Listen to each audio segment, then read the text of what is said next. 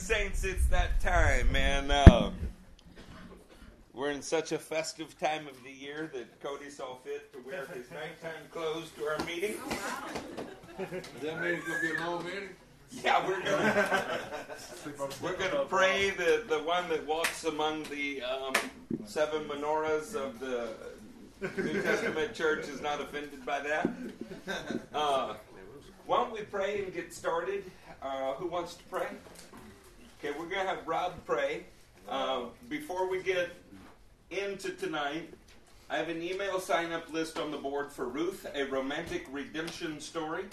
Um, if tonight goes uh, around two hours, maybe three, we'll see. Uh, it should be 10 hours of audio teaching. You'll get in a link. Um, as of uh, Saturday, there were 58 pages of 8 by 11 typed notes. It includes every chart, every list that I've given you. I'm starting to do this. It's not my habit to teach from notes, but I'm enjoying the fact that uh, since I can't remember where I put my keys a week ago, uh, we have a searchable database now. And uh, maybe in the years to come, you can laugh at what we didn't know and maybe enjoy something that, that we did know. Um, so, Rob, you pray for us. We'll get into a uh, a review. We're actually going to pray more than once tonight uh, because I need the help. So, just pray to kick us off. Mighty God, Lord, we thank you that you still speak today, mighty God. Lord, that your arm is not short, Lord, that you're still working in us. Lord, we thank you for the wonder and the glory that you show us even in your word. Lord, we thank you for our pastors and the, the revelation that you've given them that they pass on to us, Lord.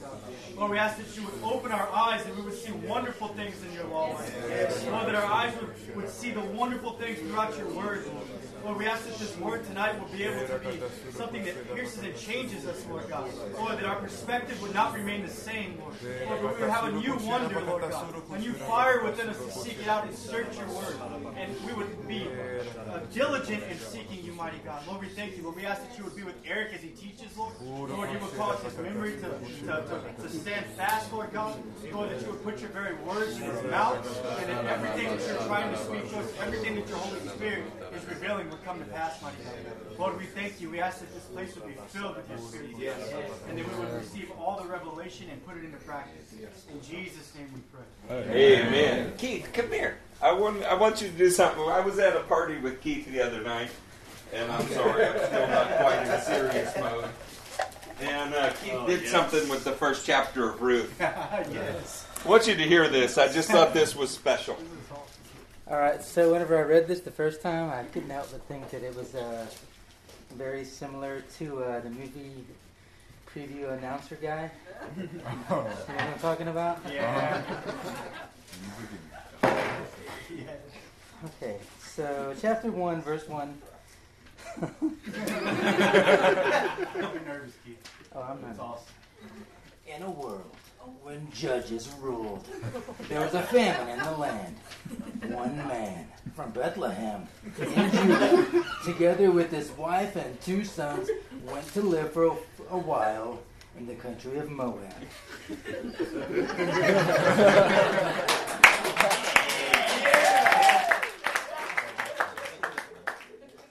So it's incumbent upon every generation to look at the text that is an ancient text and glean from it not only what the original audience did, but also what the text is speaking to you today. I'm suggesting that the book of Ruth is best viewed as a romantic redemption story. I have fallen in love with it. I think last week uh, we went a long ways to strip away some of the details and just look at the beauty of the selfless sacrificial love in the book. I wanted to start tonight um, with a concept that not everybody will be familiar with, so we're, we're going to go slow with it. Uh, however long it takes, it just takes. If you start with the Hebrew alphabet and you say Alf or Aleph, Bet, Gimel, Gimel is the third letter in the Hebrew alphabet. It has a phonetic sound that's similar to a G, and um, but unlike the G, it has a numeric value, and it also has a symbolic value. It looks a little bit like a foot, Uh, I want to show it to you, and it conveys gathering or walking as an idea. This is one of the few Hebrew letters that in Moses' day, uh, let me slide down so you can see it. In Moses' day, it is in the bottom right hand corner. It looks a lot like a check mark. Uh, today, printed in books, it's in the top left hand corner. It still looks very much like a shoe. So, no matter how much they changed it, it still conveys the same idea. You can kill that, Pastor. The reason that that's important is when we're looking at a passage like uh, Psalm 119, which I couldn't help but notice that when Rob prayed, he prayed this way. If you look at Psalm 119, there's an acrostic in it. And the first stanzas fall under Aleph, the second under Beth, the third under Gimel. Well, Aleph has to do with a strong leader, Bet has to do with a house, Gimel has to do with how you walk something out. Do you remember in the second chapter of Ruth, while we were looking at it, Boaz said, Look, even if she gathers among the sheaves, don't embarrass her. In fact, pull out some handfuls. We call them secret stocks. Yep. And leave them for her to find. As we walk along this book tonight, I believe the Lord has secret handfuls of revelation for us. Amen. That if we're diligent and we ask Him to open our eyes, we'll see. Psalm 119, verse 17 and 18. Somebody read that. Do good to your servant, and I will live. I will obey your word. Open my eyes that I may see the wonderful things in your law. So, in the Hebrew mind, under the topic of Gimel, looking at how do I walk, how do I halakha, how do I get life right, how do I carry out the commands of God, the first thing that we have to do is we have to open up our eyes and see the beauty of what God has already told us. A lot of people will look at the law, look at the Newer Testament instruction as well, and see restriction. They'll see things that they can't do. But those of us that are in love with it, you see the things that you're free to do. Yeah. Uh, some people read Genesis and say they weren't allowed to eat from the tree of knowledge of good and evil. What I notice in Genesis is the first thing God said is you're free to eat from any tree in the garden, yeah. except this one. And in the Word, I place freedom before restriction because that's what I see there. If you combine that with the idea that Deuteronomy 29 29, who can quote that one? Oh, you got it, Chris. What, what you got, Chris? Things revealed. Secret things belong uh, to the Lord, but the things revealed belong to us and our children, children so that we may obey his command. Amen. So that we may follow the, his words forever. Amen once God has opened your eyes to something and you've discovered it as you're walking with Him, it now belongs to you and it's not a secret to your children. One of the reasons that we're recording these and taking copious notes and all the things we're doing is I, now that I'm a grandfather, I want to leave something to my children and, and my children's children and yours too. So tonight, as we do this, we want to pray one more time that the Lord would open our eyes to what he has in this chapter. We're going to review slightly because I want you to regain the tone of the book. And as we regain the tone of the book tonight, it all culminates in chapter 4. Jennifer will read it for us. It, it really becomes beautiful. And I suspect that in a book that is contained within the Ketuvim, the writings, you're going to see serious prophetic elements because it was written by Samuel. And uh, you're going to find instruction for your daily life, how to walk, but you're also going to see a pattern laid down in it that will help us know what is coming, which is how Hebrews view uh, prophecy. So, one more time, Rob, pray that God would open our eyes. Mighty God, again we cry out to you, Lord, that you would open our eyes, Lord, that we wouldn't miss a thing, but we would see all the wonderful things that you have for us. Jesus, we love you, Lord. We want to see everything, Lord God. Lord, would you open our eyes that we might see everything around us, Lord God. Lord, that we would have clear vision. We would have ayin tovah, mighty God. Jesus, we love you, Lord. We don't want to back away from what you're showing us, Lord God. Lord, we don't want to miss any aspect of everything you place for us. Lord, would you help us to gather those secret thoughts, Lord Lord God. Lord, those hidden treasures, those wonderful things that are in your law that you've left for us as gifts, mighty God. Lord, that we may claim them as our own, that we may pass them along to our children and our children's children, that we may obey you all the days of our lives and for generations to come. Mighty God, we love you, Lord. Lord, we thank you for revealing these secret things to us, Jesus. In your holy name we pray. Amen. So confident that the Ruach HaKodesh is going to illuminate to us what we need to know. We've already talked for more than two hours on chapter 1. I just wanted to summarize a couple things from it. In chapter 1, we saw Ruth rise out of tragedy. She proved her faithfulness well beyond words. She had companions that promised well, but they delivered poorly. Ruth both promised and performed what she promised. One of our takeaways from chapter 1, which we had titled Clinging Resolve, was that at the worst time in life, it's often the moment that an entirely new light is needed and then seen. It's sometimes when things are the very darkest that you get good news. See, Naomi and the two girls in chapter 1 were hopeless, surrounded by death, but they got a good report from Israel. Isn't that exactly what happened to you in your life? Yeah. Mm-hmm. Surrounded by death, but a good report from Israel gives you hope. Yes.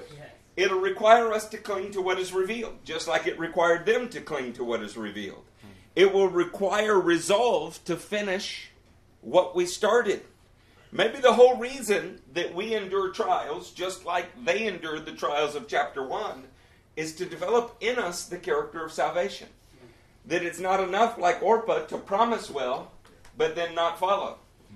You have to be like Ruth. That means no matter how long the journey, no matter how hard the task, hmm. you have a clinging resolve. You could have titled chapter 1 Love's Resolve. When you love someone, no matter what comes your way, you fight for what you now love. Amen? Amen. Love's resolve was exemplified in Naomi's resolve to carry on. It was exemplified in Ruth's resolve to cling to Naomi. Maybe the most beautiful undercurrent of the first chapter was the loving resolve of our God to work through the darkest circumstances to show his love to his children. Isn't that encouraging? Ultimately, this is a love story. We called chapter 2 Gleaning Response. In chapter 2, we saw Ruth experience Mikre. Who can uh, describe what Mikre was? A happenstance, a random occurrence. a chance happening, something that was divinely orchestrated. Another word that sounded very much like Mikre was Mikra. Mikra, which these were successive Strong's numbers, Mikra was a holy convocation, a, like a festival, a holy day to the Lord. And it seems that the Mikra, the holy convocations, lead to the Mikre, the, uh, the divine encounters of happenstance. Put another way, in chapter 2, we saw that when you rehearse, repeat, and relive God's plan, it leads you into chance events, divine happenings, and God's intervention. Amen. Coincidence has never been a kosher word. Never. While growing in faithfulness, Ruth encountered the hero of our story. He was arguably seduced by her faithful devotion to others. Our hero Boaz initiates gifts of provision and security towards the beloved Moabite mistress. In Ruth chapter 2, we saw love's response to faithfulness. When Boaz saw the faithfulness of Ruth, he was attracted to it immediately. And ladies, that's still how we make ourselves attractive.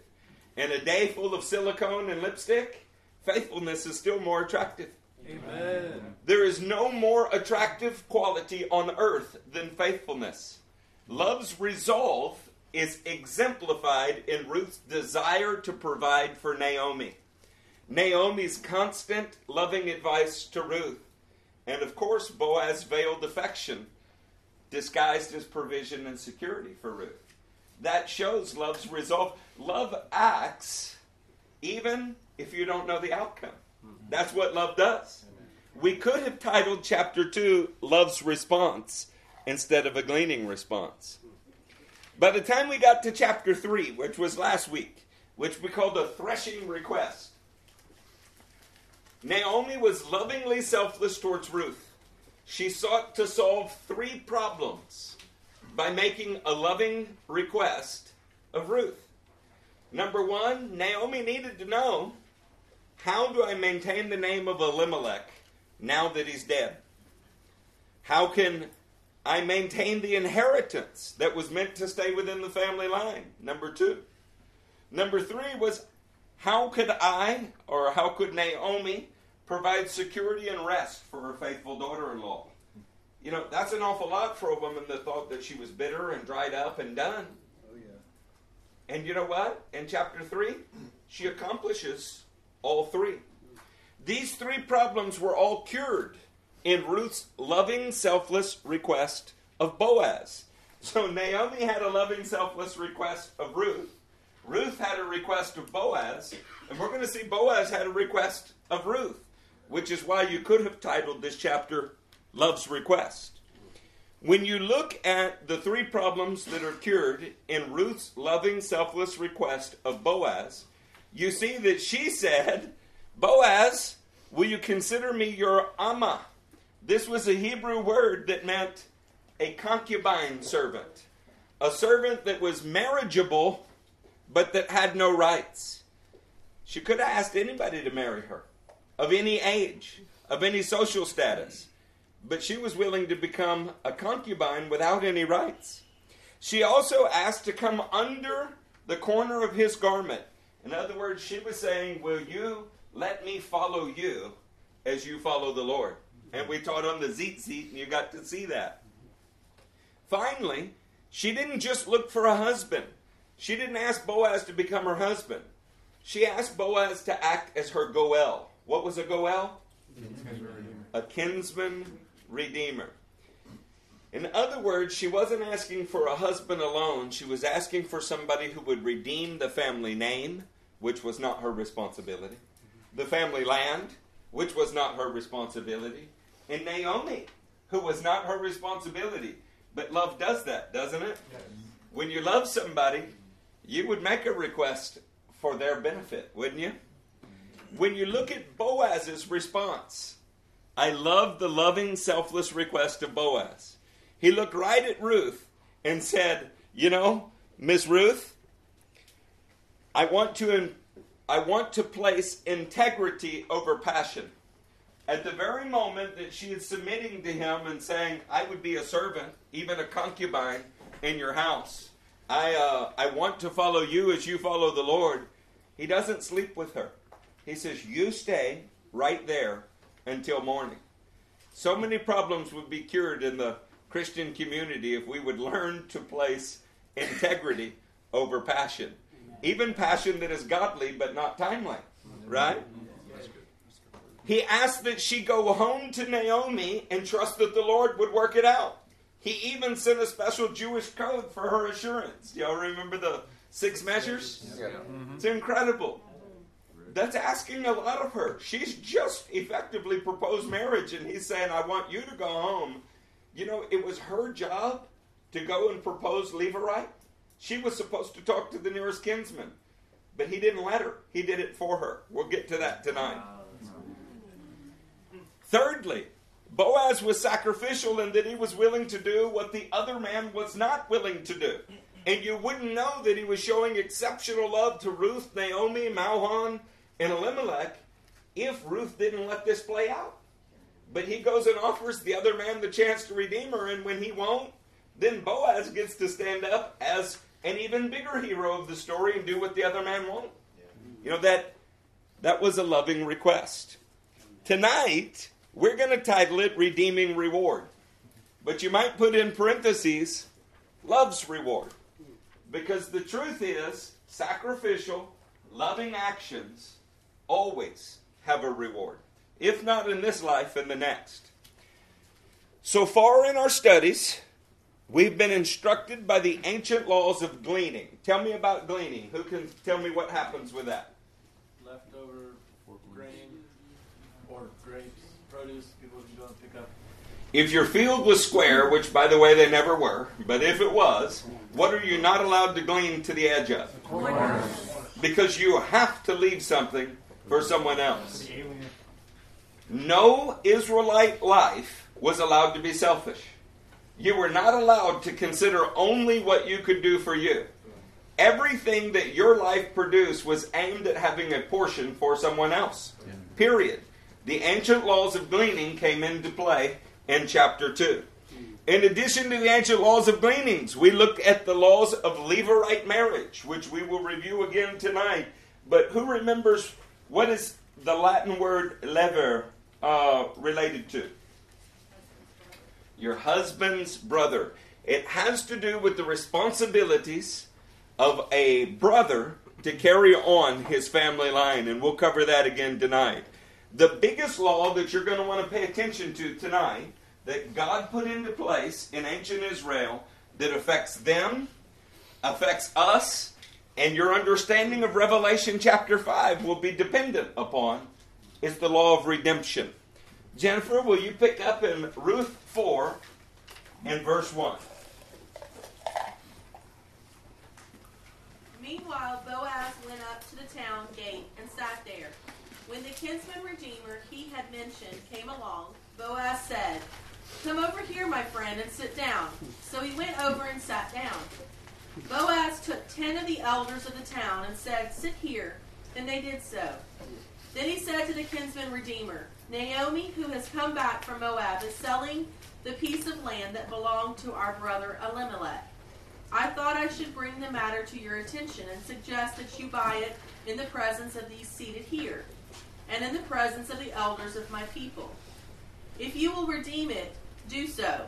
But if you but if you will not, tell me so I will know. For no one has the right to do it except you, and I am next in line. I will redeem it, he said. Then Boaz said, On the day you buy the land from Naomi and from Ruth the Moabitess, you acquire the dead man's widow in order to maintain the name of the dead with his property. At this, the kinsman redeemer said, Then I cannot redeem it because I might endanger my own estate. You redeem it yourself. I cannot do it. Now, in earlier times in Israel, for the redemption and transfer of property become final, uh, one party took off his sandal and gave it to the other. This was the method of legalizing transactions in Israel. So the kinsman redeemer said to Boaz, Buy it yourself, and removed his sandal. Then Boaz announced to the elders and all of the people, Today are you your witnesses that I have bought from Naomi all the property of Elimelech, Kilion, and Mahlon. I have also acquired Ruth the Moabitess, Mahlon's widow, as my wife, in order to maintain the name of the dead with this property, so that his name will not disappear from among his family or from the town's records. Today you are witnesses. Then the elders and all those that at the gate said, We are witnesses. May the Lord make the woman who is coming into your home like Rachel and Leah, who together built up the house of Israel. Yeah. May you have standing in Ephrath and the, be famous in Bethlehem. Through, though the offspring of the Lord gives you by this one woman may be your family, be like that of Perez, who Tamar bore to Judah. So Boaz took Ruth, and she became his wife. Then he went to her, and the Lord enabled her to, to conceive, and she gave birth to a son. The women said to Naomi, Praise be to the Lord, who this day has not left you without a kinsman redeemer. May he become famous throughout Israel. He will renew your life and sustain you in your old age. For your daughter in law, who loves you and who is better to you than seven sons, has given him birth. Then Naomi took the child, laid him in her lap, and cared for him. The women living there said, Naomi has a son, and they named him Obed. He was the father of Jesse, the father of David. This then is the family line of Perez. Perez was the father of Hezron, Hezron the father of Ram, Ram the father of Abinadab, Abinadab the father of Nahshon, Nahshon the father of Salmon, Salmon the father of Boaz, Boaz the father of Obed, Obed the father of Jesse, and Jesse the father of David. What an extraordinary thing. There are so many things that you have learned that you may not have put together yet. And that's one of the reasons I wanted to review it like this. Number one, you're going to find out tonight why this book ends with a statement about the family line of Perez. Like, what does that have to do with the price of tea in China? You know, you just don't know. Number two, maintaining the name of the dead and sandalless transactions and those things. We have hinted about these things. You've read about them. If I gave you a quiz and asked you to define Levirate marriage, you could do it. But learning how those things affect this story tonight is going to change the way that you read it forever. Learning the way that property is redeemed will change this story forever. Let's pick back up in verse 1. Meanwhile, Boaz went up to the town gate and sat there. When the kinsman redeemer he had mentioned came along, Boaz said, Come over here, my friend, and sit down. So he went over and sat down. You know, it's worth noting here that the opening line of chapter 4 says something more about Boaz's character. Do you remember what Boaz's name means? In him is strength, right? And he was called a Gibbor Hayil. You remember what a Gibbor Hayil was? A, a mighty man of strength and influence. In every way that the word can describe Boaz, it's admirable terms. Where, where, where he is seated is something like uh, a city hall. And I, will show you that. Uh, Chris, read Genesis 19.1. Justin, Treaster, read uh, Deuteronomy 22, 13 through 15. Lindsay, read Joshua 20, 4 through 6.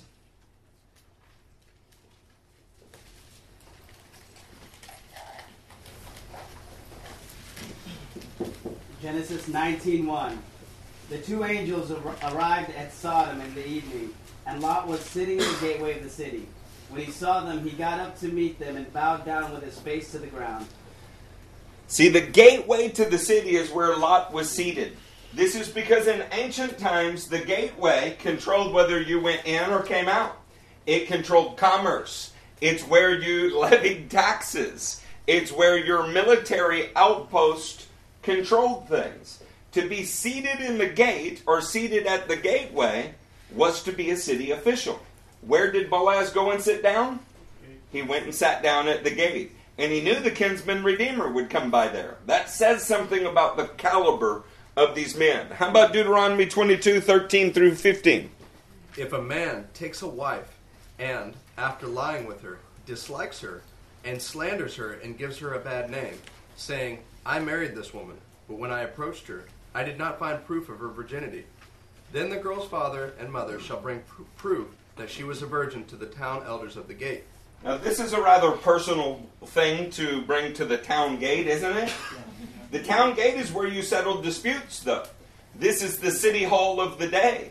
And if you had a ketubah, which was a marriage contract, and somebody had defaulted on their portion, and you didn't know that till the day after uh, they were wed, you would go to the city gate, which is where the officials were, and you would bring proof of what had happened. And I'm only saying that to say, you know, this is something like going to the clerk of court with, with an issue, going to a small claims court, going anywhere that we would go in public to settle a dispute. Think about what Boaz did with Ruth. He didn't run off into a corner, do what he wanted, and then ask society to accept it. Mm-hmm. See, Boaz took the issue that was personal, that was private, and he made it righteous and public before the whole world. He stood out front as love's reward and said, This is what I intend to do. And he let it bear the scrutiny of the rest of the town. That is entirely different than getting in the back seat of a car doing what you want than asking your relatives to accept it. That is entirely different. Showing up pregnant and saying, Well, I guess now you got to. No, righteousness' sake says, I want love's reward. Love always places integrity over passion. So before Boaz goes to bed with Ruth, Boaz goes to the city gate to make sure that he has cleared all claims and is standing above board.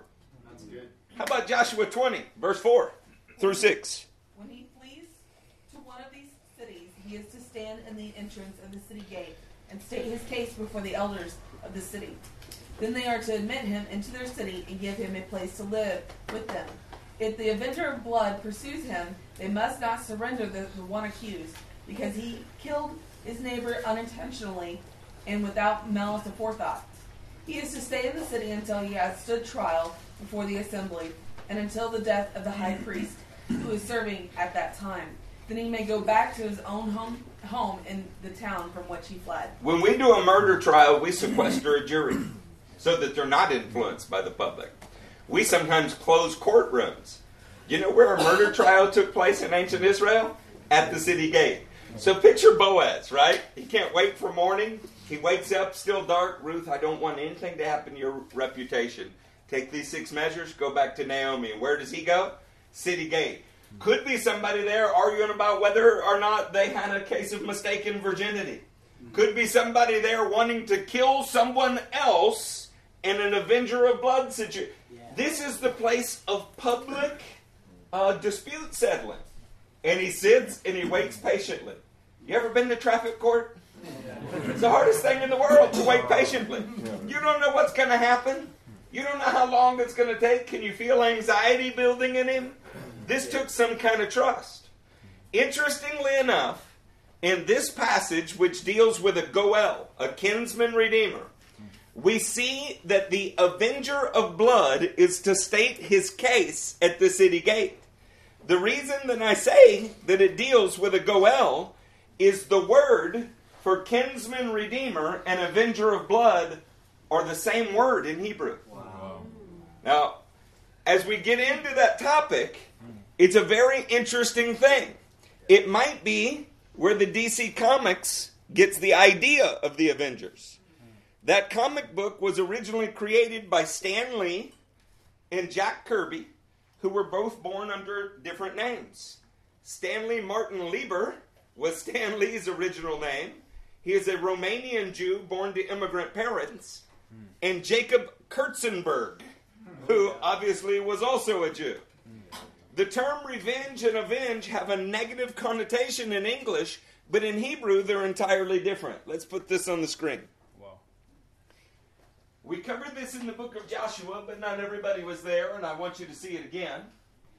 The term Goel, here, Strong's number 1350, primarily means to redeem or to act as a kinsman redeemer. This is what Boaz is called. But if someone murdered your kinsman, your, your brother, your sister, and for righteousness' sake, you chased them, and they got to the city courthouse, which is the city gates, then you are there as an avenger of blood at the city gates. You're also called a Goel. When you look at these in Hebrew, look at the way this works. On the left on the screen, you have a goel with a mem in front of it. Mem has to do with blood in the Bible. That's what it, it tends to represent. If not that, uh, chaos or uh, waters. On the right, you have goel, and um, it is redeemed. Both words have a mem in them in this conjugation. Can you tell where it's at? It looks like an M. When you're looking at Avenger, where is the mem? In the front. It's in the beginning. When you look at the word redeemed, where is the mem? See, whether or not you are a redeemer or an avenger depends on whether the blood comes before you or after you. That's interesting, isn't it? An avenger, you can turn that off. An avenger is somebody who, to do their job, must shed someone's blood. And it was God's desire. He said it in Genesis 9 capital punishment is godly. A redeemer is someone who, following a life, has blood that is shed to redeem the life. This is where Boaz is sitting, where all of this would be happening. Is he there as an avenger? Is he there as a redeemer? Is he there with a dispute? Is he there to settle a dispute? In any case, no matter how you look at it, the fact that he is sitting at the city gate, and it's implied that's not an unusual thing, it puts him in kind of a position like a quasi mayor. Is that a different way to view Boaz? Yeah.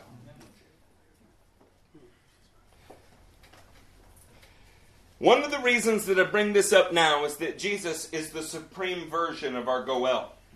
In this situation, Boaz is acting to redeem and the sacrifice follows the faithful actions and is applied at the end of the life. In the case of Jesus' return, he'll shed people's blood who do not walk out the strong teaching. He is an avenger and a redeemer.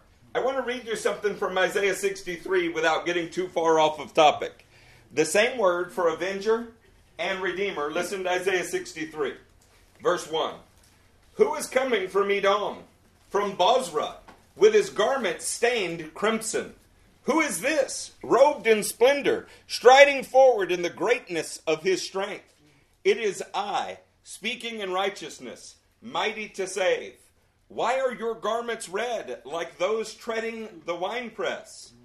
I have tread the winepress alone. From the nations no one was with me. I trampled them in my anger and trod them down in my wrath. Their blood splattered my garments, and I stained all my clothing. When we think of Jesus, we don't think of him as an avenger of blood. We think of him as a redeemer, but he's both.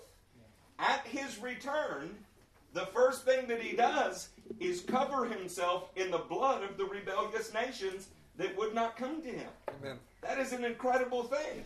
How many of you are familiar with Revelation 19? Listen to this. After this, I heard what sounded like the roar of a great multitude shouting in heaven, Hallelujah! Salvation and glory and power belong to our God, for true and just are his judgments. He has condemned the great prostitute who has corrupted the earth by her adulteries. He has avenged on her the blood of his servants. The avenger came before the Redeemer. If you skip down to verse 13, he is dressed in a robe dipped in blood, and his name is the Word of God. The armies were following him, riding on white horses and dressed in fine linen, white and clean. Now, we're going to get back to Boaz here. I simply want to say how important a Goel was. A Goel was the person that righted the wrong in your family. He was also a person that could redeem wrongs done to your family. Can I tell you, we have a supreme Goel?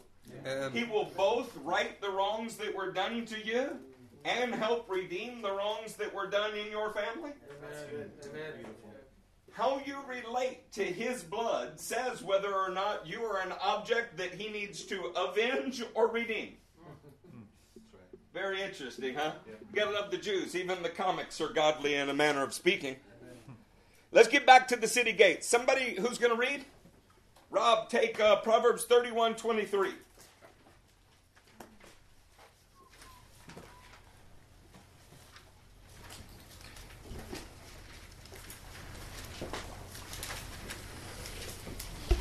Proverbs 21 23. 31. Oh, 30, 31 20? See, I asked a single man to read this. And, I mean, you don't know nothing about Proverbs 31. I should ask every man to read this. That's funny, man. Proverbs 31 23. Her husband is respected at the city gate, where he takes his seat among the elders of the land. Now, let's talk about this for a second. If Boaz had placed passion over integrity instead of the other way around, when he's sitting at the city gate, with the other elders? Can he hold his head up? Can he argue decisively about God's will, or does he have to hang his head because he knows he's not in God's will? Ladies, help the men in your life walk with integrity. Amen. So that they can be the kind of men that would be respected at a city gate. I want to tell you the truth, a lot of it is in your hands. You know, there's a gas pedal in a car and a brake pedal in a car for a reason. Both are useful depending on the situation. Who wants to drive without either one? The truth is how a wife or a um, potential wife relates to the man in her life will determine whether or not he can hold up his head at the city gates. And men, don't you think for a minute you can put it off on the woman Whose idea was it for her to stay down by his feet? It was Boaz. It is the man's responsibility to lead. And ladies, it's your responsibility to follow that good leadership. That way, the man that you end up wed to for an eternity, the one that you spend your life with, doesn't have to hang his head when he's around real men. You know, if you think your husband is an idiot, how do you expect other men to deal with him? If you view him as an incredible redeeming factor, a Goel, then I suspect that that attitude will also carry over to the way that his friends view him. Make him a king at home, and he will act like a king when he is abroad. If he's less than a king at home, what do you think he'll be when he's out of your sight? So, let's read verse 2. Then we can move right on. Amen? Who's got verse 2? I would if I didn't have three more hours to go. Sasha, is there a, a saying from a German theologian on the wall right behind your head?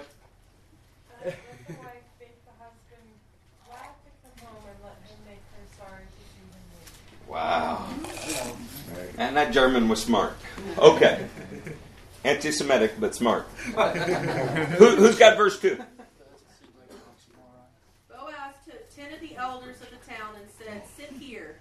And they did so. Now, when you hear that, I know we're only two verses in. You're like, eh, are we going to move on? No.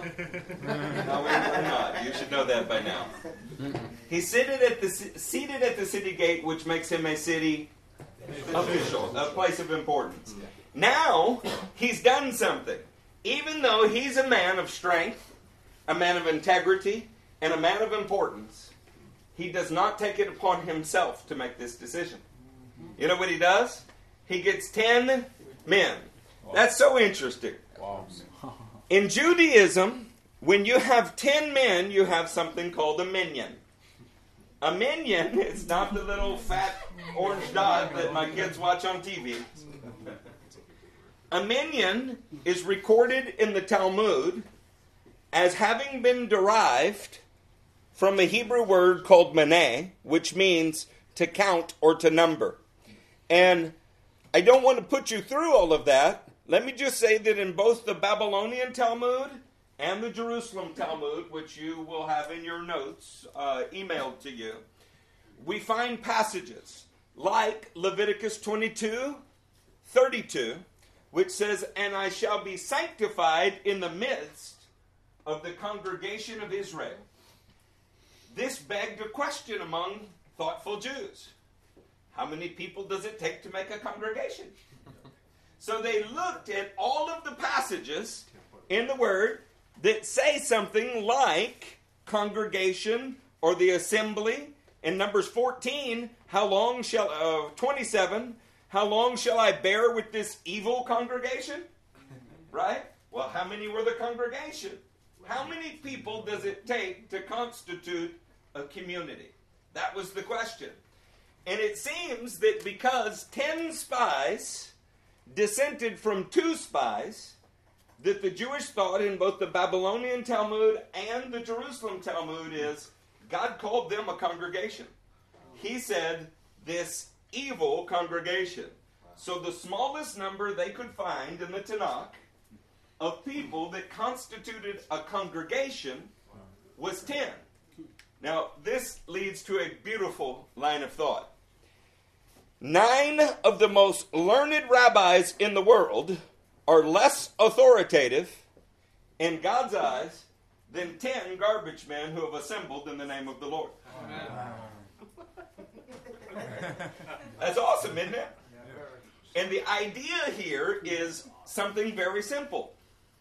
If we get 10 people together who really love the Lord, we have a congregation. Amen. Even if they don't love the Lord, we have a congregation, just an evil one. If we have nine people, we have nine opinions. But at 10, something magical happens. At 10, the Lord presides over the congregation. That's the thinking. So Jews don't have prayer meetings unless there's 10 people there. Yep. Jews don't have Bible studies unless there's 10. It's very hard to start a, a, a synagogue. right? What Boaz did is something that's consistent with later Jewish thought that's reflected in the Talmud. He wanted God's assembly to recognize his decision. Mm. So he got together 10 men. Do you, with important decisions in your life, seek out God's assembly to see whether or not your decision matches what God's assembly says? That's a good word. Or do you do whatever the hell you want to do That'll preach. and then demand that the assembly accept it and dare them to say you don't belong here? See, Question. here we have a really interesting choice. We can do whatever the hell we want to do and go find a congregation who will accept it. But then you have people that are just as committed to the hellish things that they do as you are. You'll find somebody. You find somebody. There's a giant congregation of clowns on 59. You can go see anytime you want. They'll probably, it doesn't matter what they'll do. Mm. the point here is Boaz did not behave like that. Boaz, seated in the most prominent place in Bethlehem, as one of the most prominent men, sought out 10 other prominent men, put them there, and then, then got the other kinsmen so that they could discuss it. That's incredible, isn't it? Yep. Can I tell you, things that are worth doing are worth doing above board? Amen. They're worth doing right? If you have to sneak around in the shadows and the only person you can get to agree with you is your wife and children, something's wrong with you. That ain't worth it. And you're going to produce a wife and children that something's wrong with. If you really have a revelation, go to Jerusalem and test it against the other leaders. If you really have a revelation, lay it out before the congregation. But most of the time, what we've done is something like place passion over integrity. We know it won't pass the muster of the congregation, but we also don't want to lose the favor of the congregation. Friends, you can't have both. And if you can, then you're in the wrong congregation. Amen. In Acts 15, verse 12 through 21, who will read that? Oh, Get it, Kylie. Steve Thomas, you're next. I miss you every time, man. You throw up both hands next time. Acts 15, 12 through 21. The whole assembly became silent as they listened to Barnabas and Paul tell about the miraculous signs and wonders God had done among the Gentiles through them. When they finished, James spoke up. Brothers, listen to me. Simon has described to us how God at first showed his concern by taking from the Gentiles a people for himself. The words of the prophets are in agreement with this, as it is written. After this I will return and rebuild David's fallen tent. Its ruins I will rebuild, and I will restore it, that the remnant of men may seek the Lord and all the Gentiles who bear my name, says the Lord who does these things, that have been known for ages. It is my judgment, therefore, that we should not make it difficult for the Gentiles who are turning to God. Instead, we should write to them, telling them to abstain from food polluted by idols, from sexual mm-hmm. immorality, from the meat of strangled animals, and from blood. For Moses has been preached in every city from the earliest times, and is read in the synagogues on every Sabbath. You got it, hon. Listen, number one, when there was a dispute about how to handle circumcision, how to handle Gentile believers, verse 12 says, the whole assembly. They got them all together. Okay? Number two, when James speaks up, that is after Peter has spoken, Paul has spoken, Barnabas has spoken, and whoever were the other dissenters. Number three, when you read verse 19 and it says, It is my judgment, you can translate that opinion, and I think it should be. It is my opinion, therefore, that we should not make it difficult for the Gentiles who are turning to God. Instead, we should write to them. My point is, we are often looking for a singular point of authority that we can make happy or sad or whatever it be, and know that if that one person is happy, sad, mad, glad, then we know how we should react. In Judaism, it's a community, a community of at least 10 people. Now, let me tell you why that's the case. That's the case because any one man can be easily deceived. We've seen it through history. But for 10 men to all be deceived, that would take serious wickedness. Boaz didn't go find his closest friend to agree with him. He got 10 men that constituted the assembly of the Lord, and he laid the issue out before them.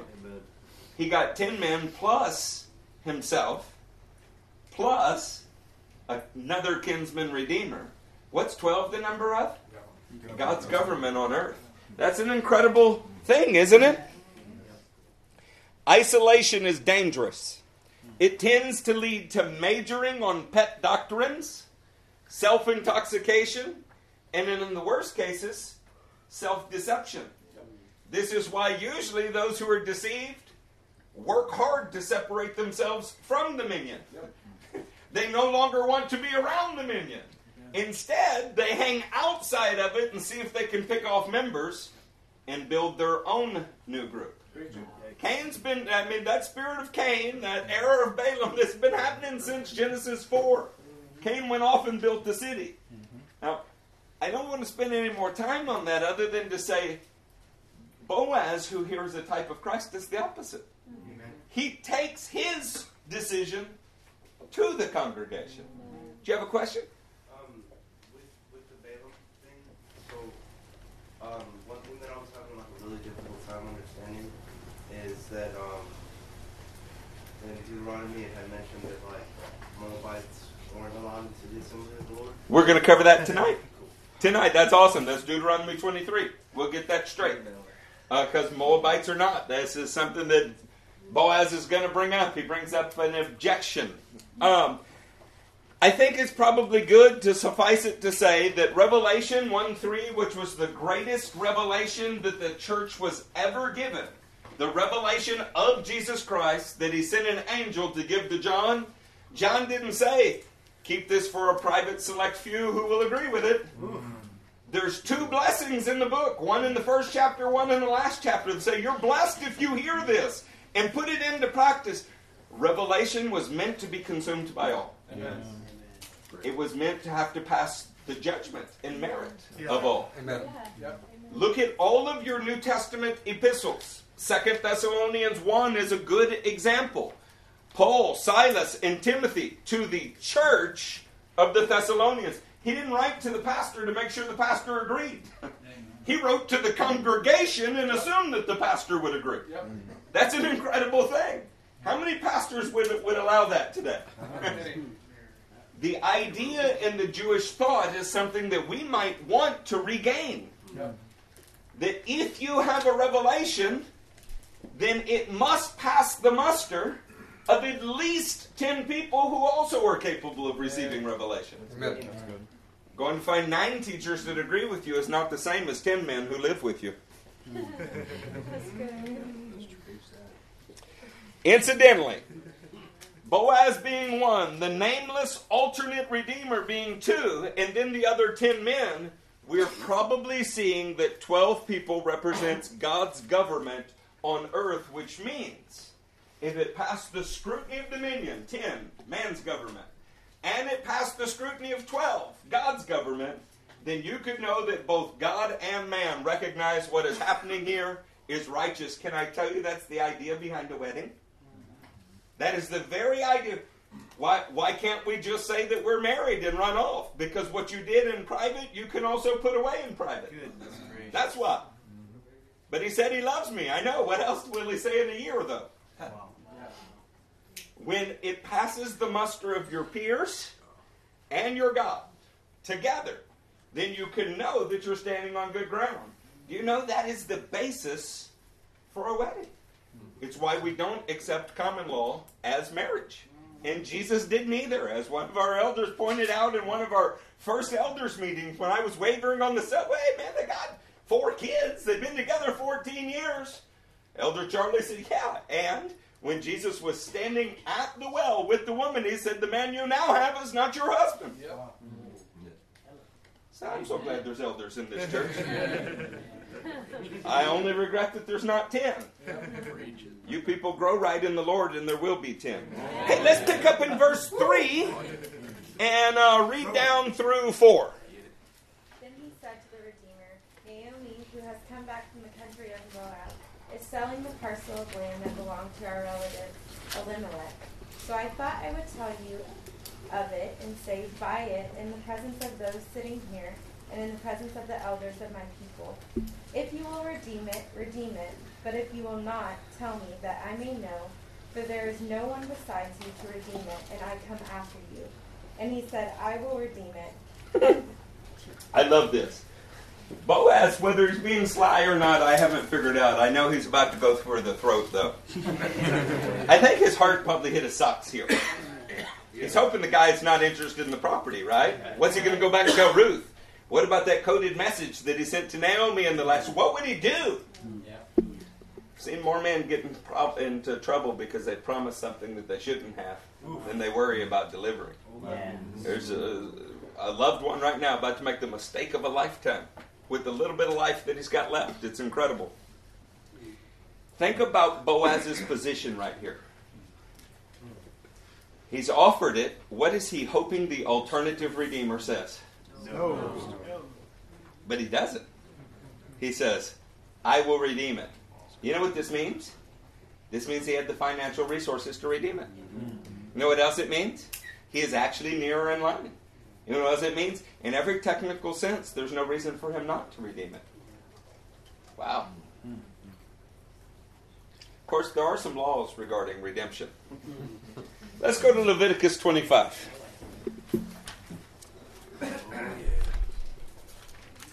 There. There. There. Steve Thomas. Leviticus 25, starting verse 23.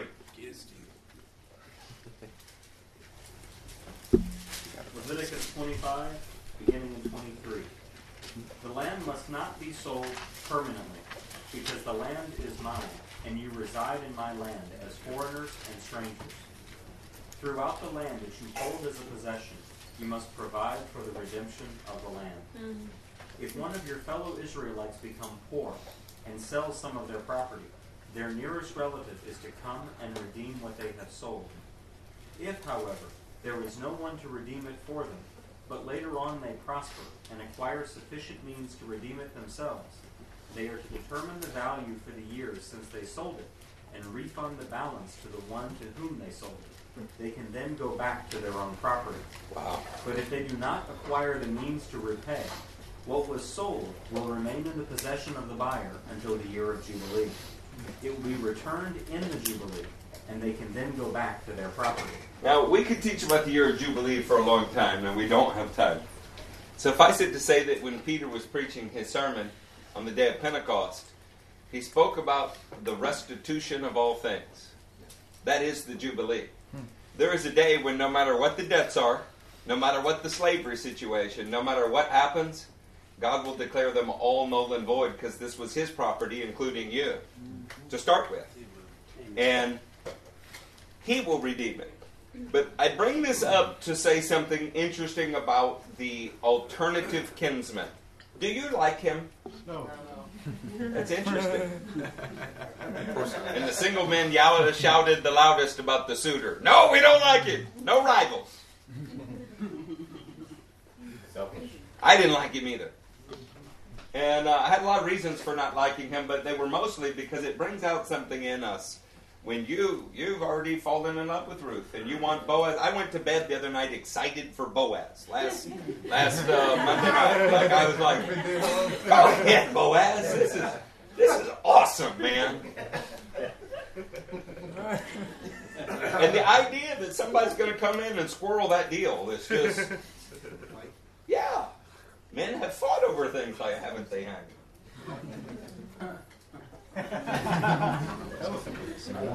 But I want to tell you, this kinsman redeemer is not a bad guy.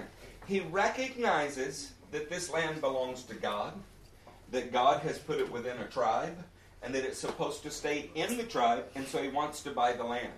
I want to clear that up. It's his right, but it's also his obligation. And he's willing to do it. He's willing to meet his obligation. Y'all say that way. He's willing, He's willing to meet, to meet his obligation. his obligation. That's important as we move forward because I think it's missed. The men have the duty to keep the property within the tribal allotment. The land is not theirs, it's God's, and they're only stewards of the land. Apparently, the alternate kinsman redeemer understood this and wanted to keep the land within the tribe. Now, that takes us to our plot twist.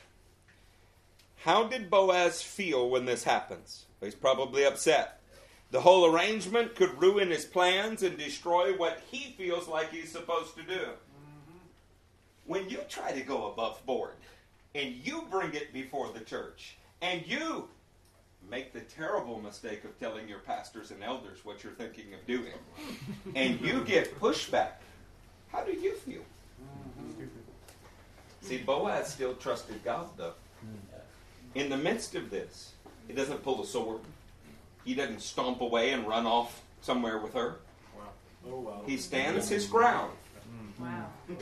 Find some other church, I don't know, in the north. He stands his ground because he trusts his God. Amen. Watch this. Verse 5. Who's got verse 5? I got it. Then Boaz said, On the day you buy the land from Naomi and from Ruth the Moabitess, you acquire the dead man's widow in order to maintain the name of the dead with his property. You could get the impression, Tavo, that Boaz had read Deuteronomy 23.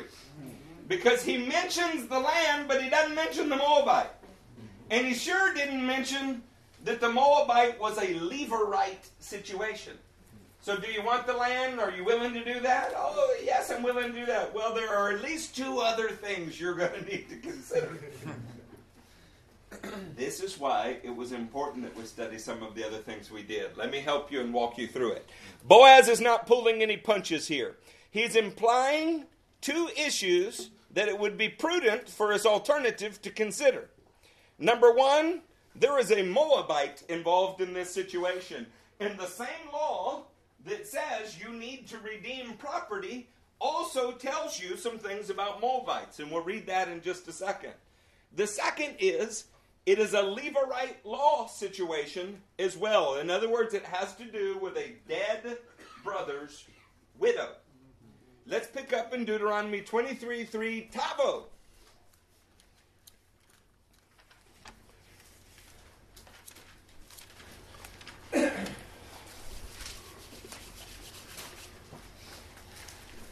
No Amorite or Moabite may enter the assembly of the Lord, even to the tenth generation. Oh no! Ten generations. That's a long time, huh? Yep. You know, this troubled me, like it troubled Tavo. What are we're going to do with our little Moabite mistress? She's not allowed to enter the assembly of the Lord. It'd take a very special Israelite to be able to look past that. Mm-hmm. Apparently, Boaz knew that the alternative kinsman might not be able to look past it. It's a significant hurdle. The word says you cannot bring this Moabite into the assembly of the Lord. You know, I was reading Matthew, which happens to be an ancient Jewish work. And um, in the first chapter, in the fifth verse, I found this Salmon, the father of Boaz. What's the next line? Anybody there? Whose mother was Rahab.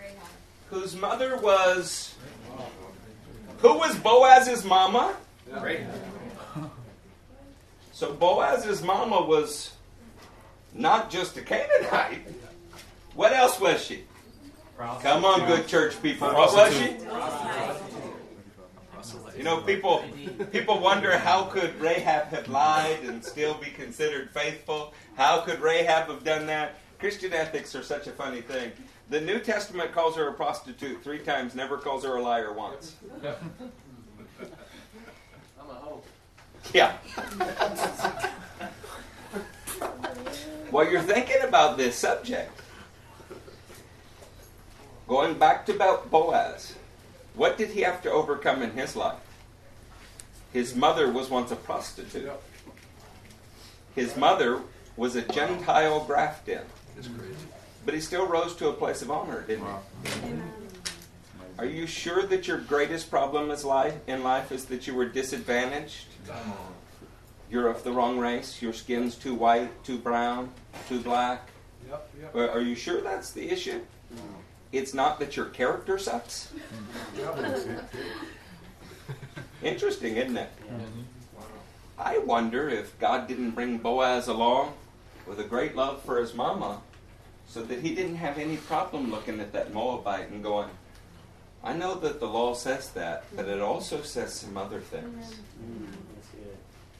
Let's look at some of the other things that it says.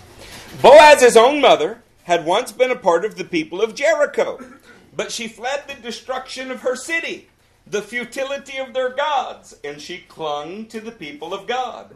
Could it be that this is one of the many reasons that Boaz was so impressed with Ruth? They say men marry their mothers. It's not particularly true in my case, but after all, if Rahab proselytized herself, is she still a foreigner? Well, it's a question of halakha, isn't it? By the way, did anybody notice the verse above the one that Tavo read? Deuteronomy 23 3 is what Tavo read, said God's not going to suffer a Moabite into the generations. What's verse 2 say? No one born of a forbidden marriage, nor any of his descendants may enter the assembly of the Lord, even down to the tenth generation. Now, let's get this straight. No Moabites and nobody of a forbidden marriage. That's a really polite way to say it. Literally, uh, Young's literal translation says nobody born of whoredom. Don't know what that is, but ask somebody who's older than 70.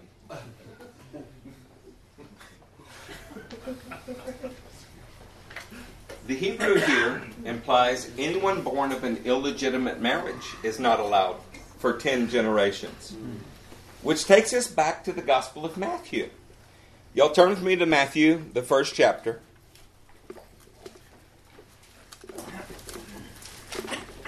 Who's going to read this time? Nolan. Nolan. Start in verse 3. Judah, the father of Perez. Judah's the father of who? Perez. Okay. Keep going. And Zerah, whose mother was Tamar. Perez, the father of Hezron. Hezron, the father of Ram. Ram, the father of Aminadab. Aminadab, the father of Nahshon. Nahshon, the father of Salmon. Salmon, the father of Boaz, whose mother was Rahab. Boaz, the father of Obed, whose mother was Ruth. Obed, the father of Jesse. And You can the stop there. Obed's the father of Jesse. Does anybody remember the story story of Judah and Perez? Because it involved a Levirate situation before there was even a law. Right? Uh, Cassidy, why don't you read Genesis 38 and start in verse 6 while we're examining Boaz and the alternative kinsmen and what may have been going on in their minds, and Tavo, how on earth we get a Moabite into the lineage of Christ. Genesis 38, verse 6. I'm going to warn you, what we're about to read is both graphic, disgusting, and good beyond belief. Now, if like me, the uh, those words don't normally go in the same sentence for you, then just look at the smile on my wife's face. She knows that something good's coming. Wow.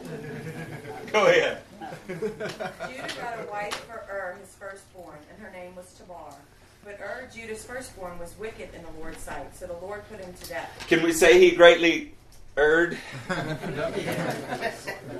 Then Judah said to Onan, Lie with your brother's wife and fulfill your duty to her as a brother in law, What do we call that? Levirate. Levirate. Okay, keep going. to produce offspring for your brother. Hey, why does he lie with her? To produce offspring. for. Why does he lie with her? To Produce offspring for her brother. Oh, okay, okay, keep going. But Onan knew that the offspring would not be his, so whenever he lay with his brother's wife, he spilled his semen on the ground to keep from producing offspring for his brother. What he did was wicked in the Lord's sight, so he put him to death also. See, Ur was wicked, and he died leaving Tamar childless. Onan used Tamar sexually without the intent of providing her with a male heir, and his dead brother was someone to carry on his name and property. When Shelah came of age, Judah did not give him to Tamar as a husband. So this left Tamar in the position that she tricked Judah by pretending to be a prostitute, and she eventually gives birth to Perez. What you read in Matthew 1 3 through whatever was Perez is the great, great, great grandfather of Boaz. Boaz came from a line that was illegitimate because Perez was born outside of wedlock. At least for a time, it would be illegitimate. Boaz was the son of a foreign woman who proselytized. Boaz was the seventh in the line that was delegitimatized until the 10th generation. Doesn't that beg the question who was the 10th generation? Doesn't it? Yes. If we start with Judah and we count one to Perez, and then two to Hezron, and three to, and we keep going, Boaz is seventh. Understand when Boaz is looking at this Moabite, he's already from an illegitimate line. He's illegitimate because his great great great grandfather did something wrong. He already has an affection for a Gentile proselyte, proselyte because his mom was a proselyte that was a prostitute. Going back to Matthew 3, let's put this on the screen. Matthew 1, verse 3. Somebody read in verse 3? Judah, the father of Perez and Zerah, whose mother was Tamar. Perez, the father of Hezron. Hezron, the father of Ram. Keep going. Ram, the father of Amin- Aminadab. Aminadab, the father of Nashon. Nashon. Nashon, the father of Salmon. Salmon, the father of Boaz, whose mother was Rahab. Boaz, the father of Obed, whose mother was Ruth. Obed, the father of Jesse, and Jesse, the father of King David. The tenth in the line was David. So consider Boaz's uh, predicament. He doesn't know David's coming, does he? But he knows that he's already an illegitimate line for at least three more generations. Maybe he thought the little Moabite was worth extending the illegitimate time for a while. Now, the question is did God accept her as a proselyte, or was she still a Moabite? See, because it's an interesting thing. While she's still in Moab, what does she say? Your people are going to be my people. Your God is going to be my God. She actually invokes the name of Yahweh and says, uh, Entreat me not to leave you. And she uses the name of the Lord to, to do it. Apparently, God accepted her conversion so that she was no longer a Moabite because after Boaz, we get Obed, then Jesse, and then King David. Have you ever wondered why? If God wanted King David as king, why did we have Saul? Mm-hmm. Apparently, David wasn't old enough yet. He's still a young boy. And Israel wants a king before their time, just like so many men who want a wife before that night. Man, the results are always disastrous. But if you could just place integrity over the lust of your own heart, what is God working in the background to bring you? King. See, Boaz knew that if he acted faithfully, no matter how illegitimate he looked, God had already shown him he would prosper. He himself was illegitimate, but he had risen to the city gates. He was somebody whose name meant God's strength is in me. He was somebody who was called a Gibbor Hayil, a mighty man of influence. Apparently, he believed that when you act faithfully, even if you are the product of unfaithfulness, God will work it out. So he wasn't scared to look at the Moabite and wonder whether God was doing something people wouldn't understand. But that didn't mean that he ran off to do it. He drug it right to the city gates and he stood on the courage of his conviction and said, This is what I intend to do. And he fought in the arena of revelation and idea and prevailed.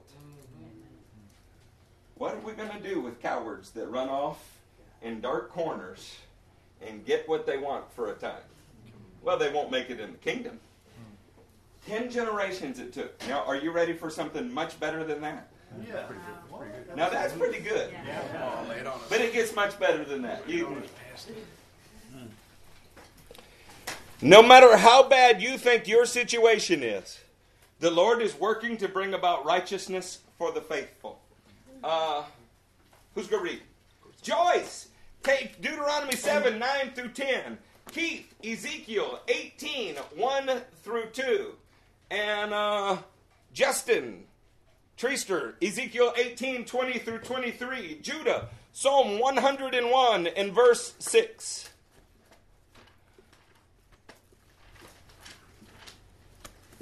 Deuteronomy 7, 9 through 10. Note, therefore, that the Lord your God is God. He is the faithful God, keeping his covenant of love to a thousand generations of those who love him and keep his commands. Hey, what is the requirement in this verse? Know therefore that the Lord your God, He is a faithful God, keeping His covenant of what? Love. Can I tell you that's not some New Testament covenant? He's speaking about the Mosaic revelation and he calls it a covenant of what? Love. And how long will he keep that covenant? Thousand generations. And what is the only requirement for that? Love him That they love him. Maybe Boaz was thinking about a covenant of a loving God. Maybe Boaz was wondering how to wrestle with Deuteronomy 23, and he brought it before the elders to see what they would say. You know, we're reading a summary here. Okay, how about Ezekiel 18 in verse 1 and 2? 18, 1 and 2. The word of the Lord came to me. What do you people mean by quoting this proverb about the land of Israel?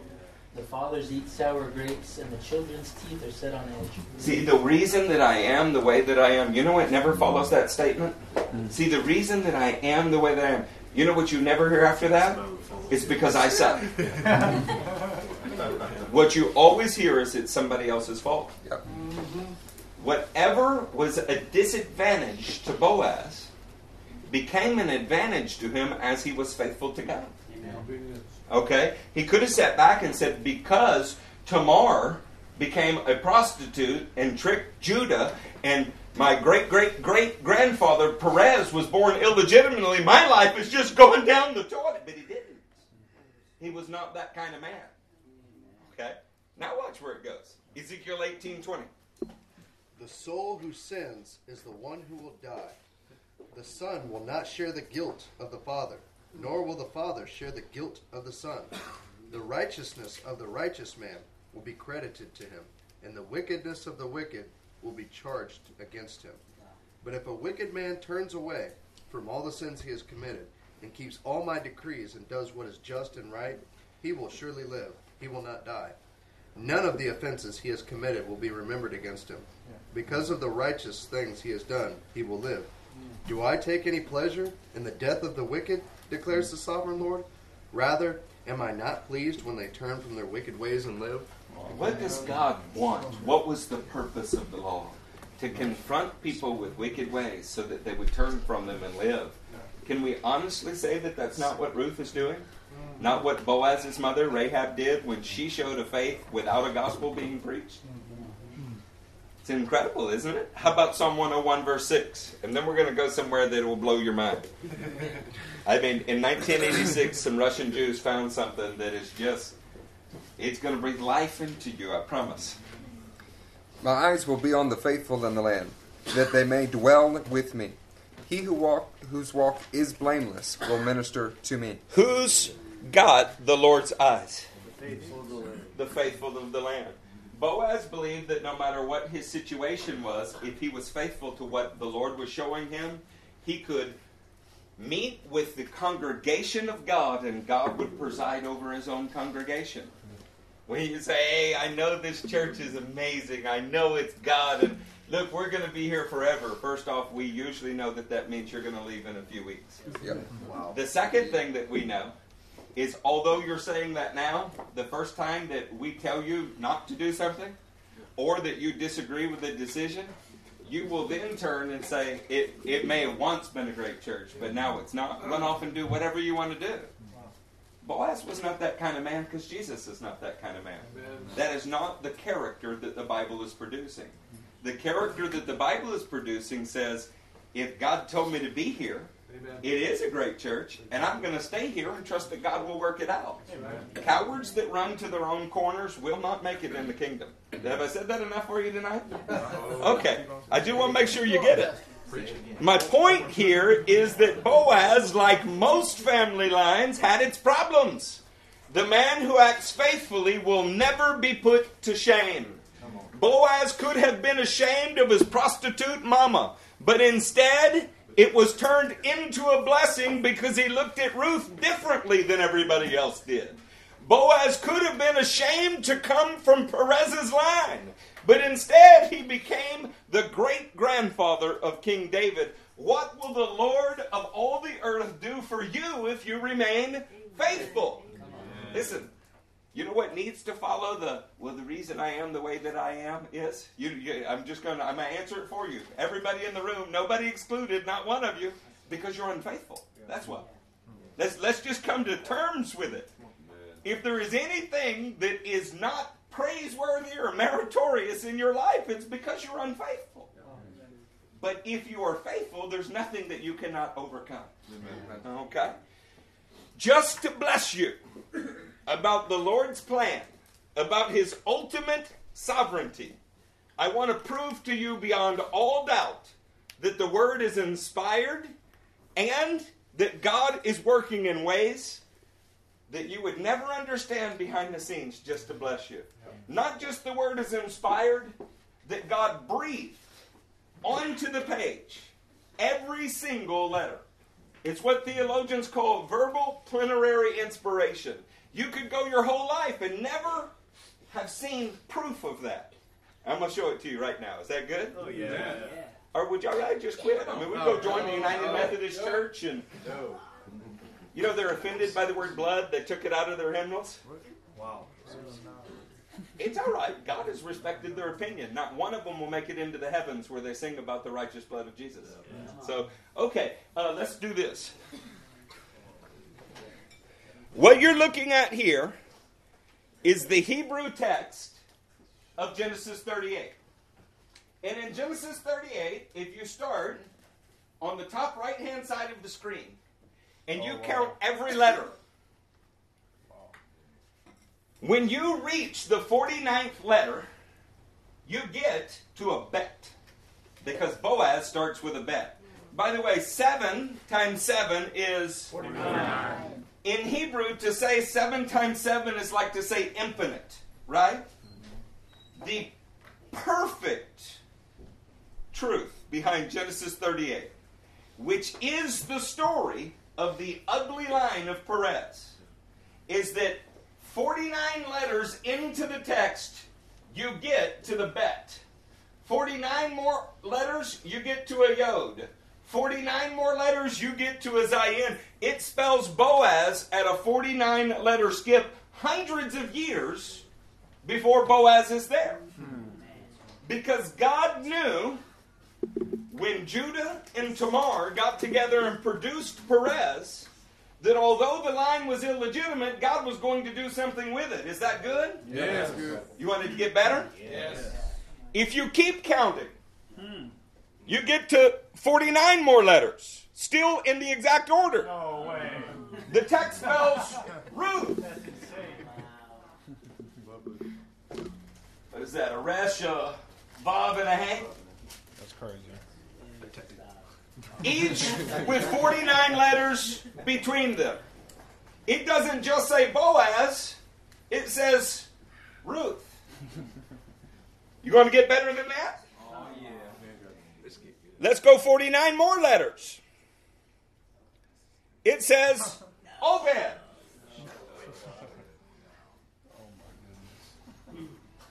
Are you impressed yet? I mean, what would it take to impress you? Moses is writing this. Moses is writing Genesis 38. Moses. And these people came after Moses' lifespan. That's insane. Listen, if Moses is writing and he misspells one word, this doesn't work.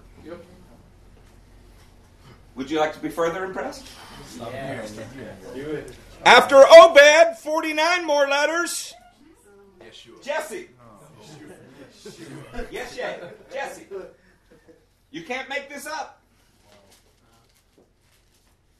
It's ridiculous. Are you impressed? Speechless. Let's keep going.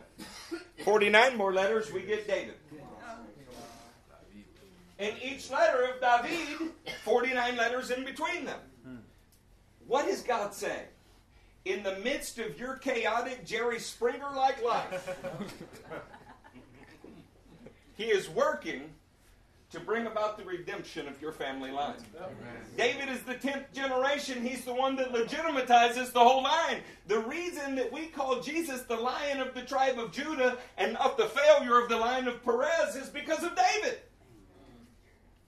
See, here's what you may not be grasping. We tend to zig when we should have zagged and think it's now screwed up so bad that it can't be fixed. My life just sucks now. No, God is working. And if you will be faithful, He will be faithful. And if it takes 10 generations, He doesn't quit. He doesn't quit when you're dead. He'll work in the lives of your children, but He will bring about redemption. He'll make the whole family line whole.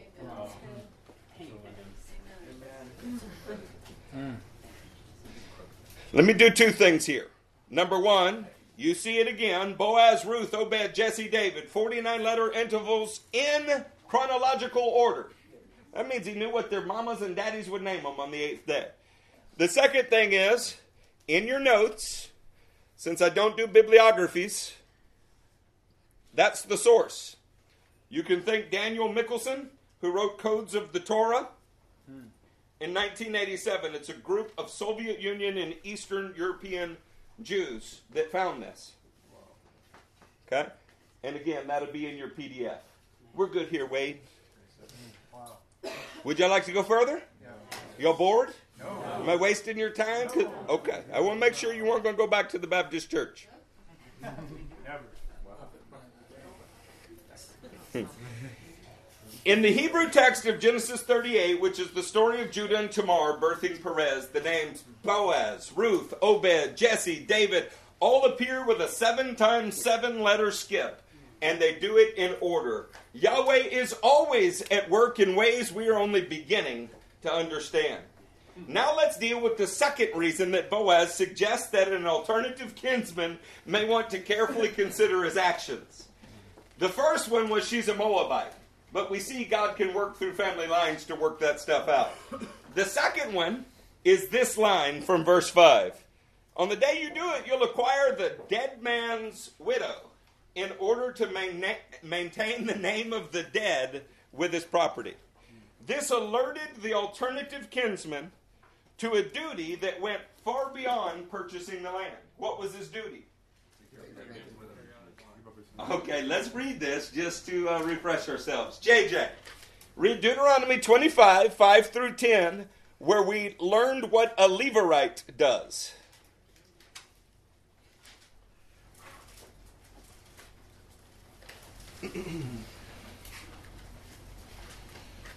as good as that was, you're about to find something I think's even better.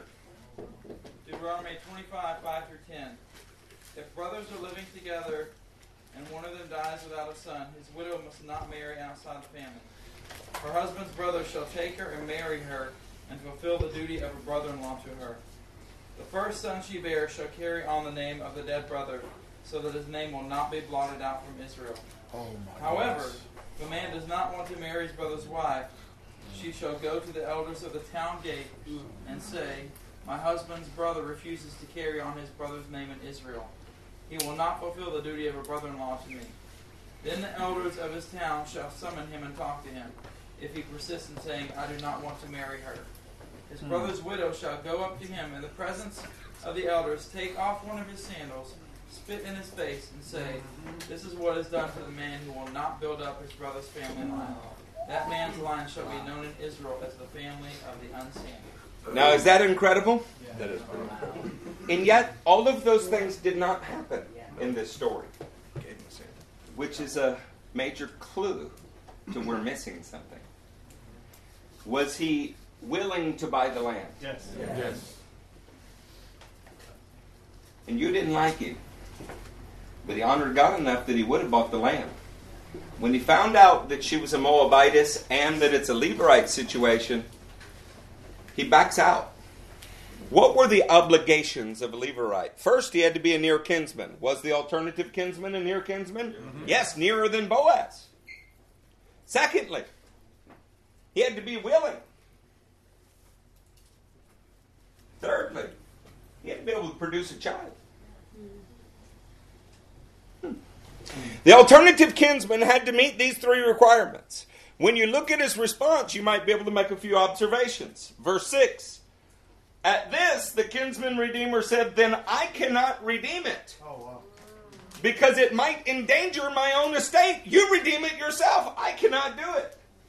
I searched all of the commentaries just like you do. You know what I think about most of them. I cannot do it. This could mean that he already had a wife and that it would damage his estate domestically. But I don't think that's what it means.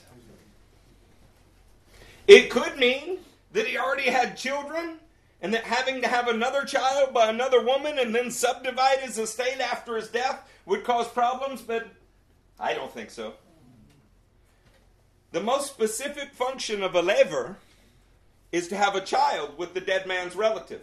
I'm sorry, with the dead relative's wife. My own opinion is that for one reason or another, the man knew that he couldn't produce a son. Wow. Why did Onan get struck dead? He refused to produce a son. What happens if this kinsman redeemer knows that he can't produce a child and he marries Ruth? How might God view that?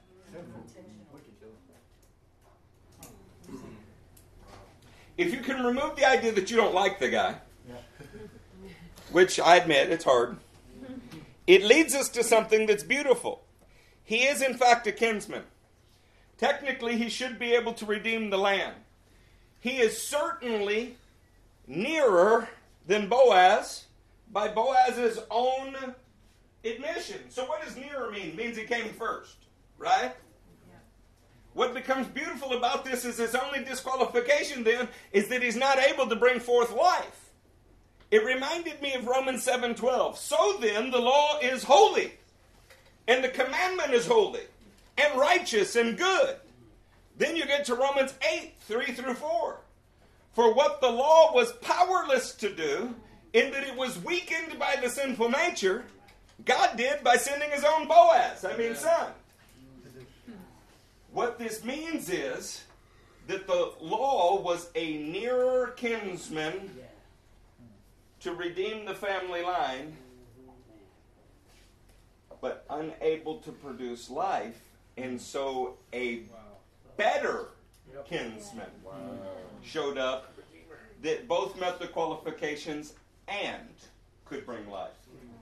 This doesn't make the first kinsman bad, hmm. it makes him weak when compared to Boaz. Oh man, I think that's better than you understand it to be.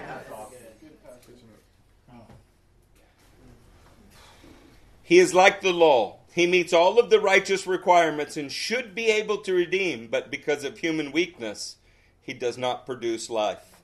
With that in mind, hey, what was that first letter that we looked at today? Gimel. Alphabet Gimel. The first letter was, that we looked at was Gimel, and it had to do with how you. With that in mind, look at verse 7. Now, in earlier times in Israel, for the redemption and transfer of property to become final, one party took off a sandal and gave it to the other. This was the method, of legalizing transactions in Israel. So the kinsman redeemer said to Boaz, Buy it yourself, and he removed his sandal. Why didn't somebody spit in his face?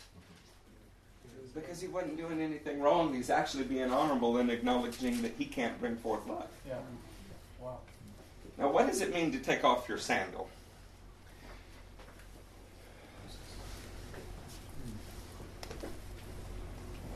Deuteronomy 25 9 adds that you're supposed to spit in his face. I think that it was omitted because there was no shame in his inability. It's not so much that he couldn't aim at righteousness, he just couldn't bring it to life.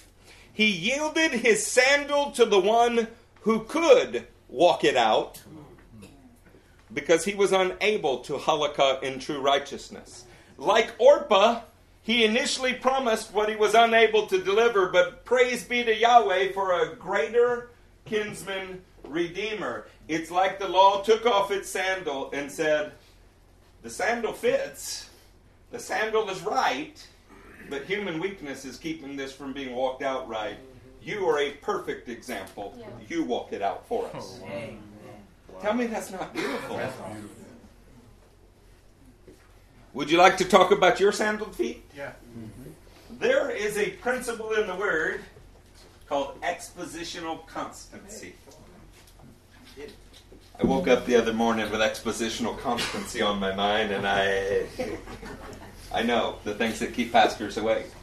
Expositional constancy means that if a dove shows up as a symbol of the Holy Spirit in one chapter, and then in another chapter, that by the time you get to the third example, that might also be a dove because of expositional constancy. It's another way to say hermeneutics. But the point here being that God is writing this. It's not a man's sermon. We're not worried about um, a man being expositionally constant. What we're trying to discover is how does God view sandals in the Bible? Can I tell you, God has a lot to say about it? Yep. Kind of Christian chunkless, right? You ready? Here are seven examples of how God views sandals in the Bible. Judah, Exodus 3 5. Sam, Luke 15 22. Chris, Ephesians 6 15. Abimbola, Deuteronomy 29.5. Lynn, take uh, Exodus 12.11.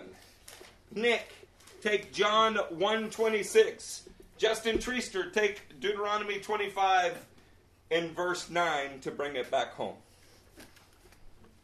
Ready? Go ahead, Judah. Do not come any closer, God said. Take off your sandals, for the place where you are standing is holy ground. The first thing you need to know about your sandals is they represent your walk. And the first thing that happens when you meet the Lord is you realize your walk will not cut it. The idea that I've always loved the Lord and then I just fell in more in love with the Lord, you still don't know Him.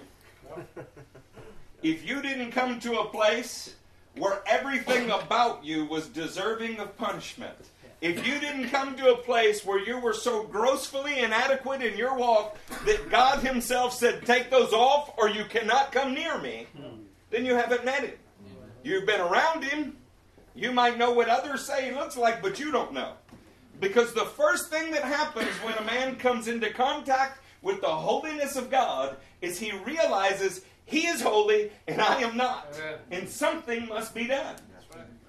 So the principle of expositional constancy starts with your need to unsandal your feet because you can't walk it out. Yeah.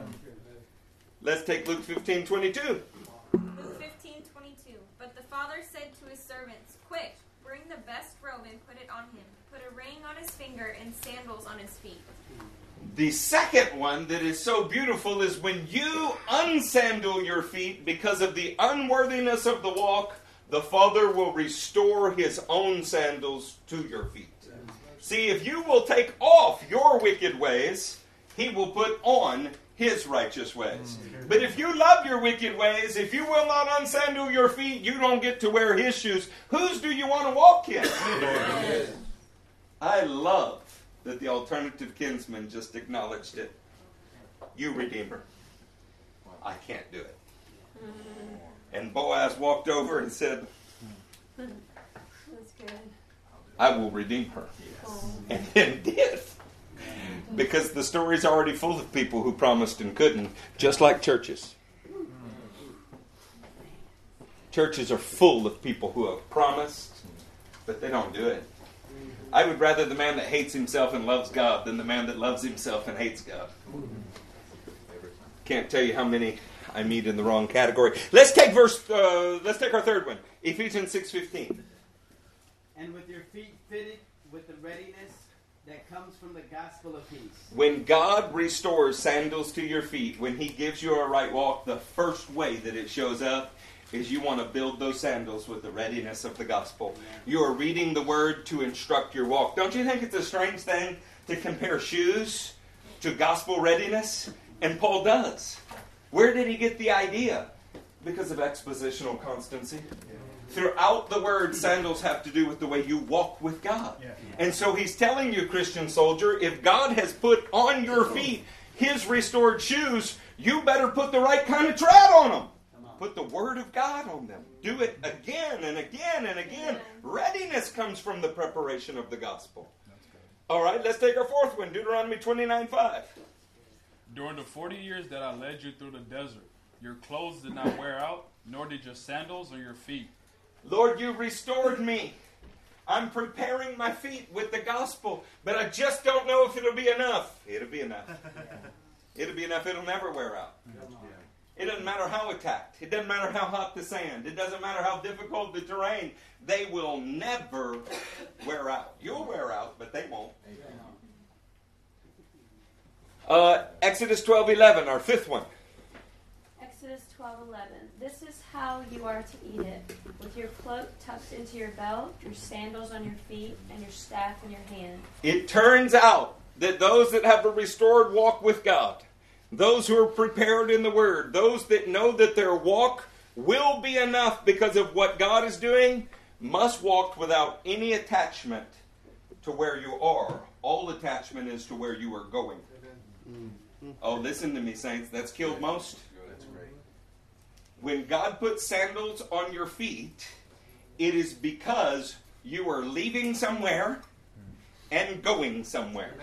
And you have to be more attached to where you're going than where you're leaving, or you'll never get there. Orpah. Oh, I'll go. I'll go. Where is she today? She fell off the pages into oblivion. Where is Ruth today? What's the difference? They both promised, but one put her sandals on and went. The other went home. Okay, John 126. Through 27. I baptize with water, John replied, but among you stands one you do not know. He is the one who comes after me, the thongs of whose sandals I am not worthy to untie.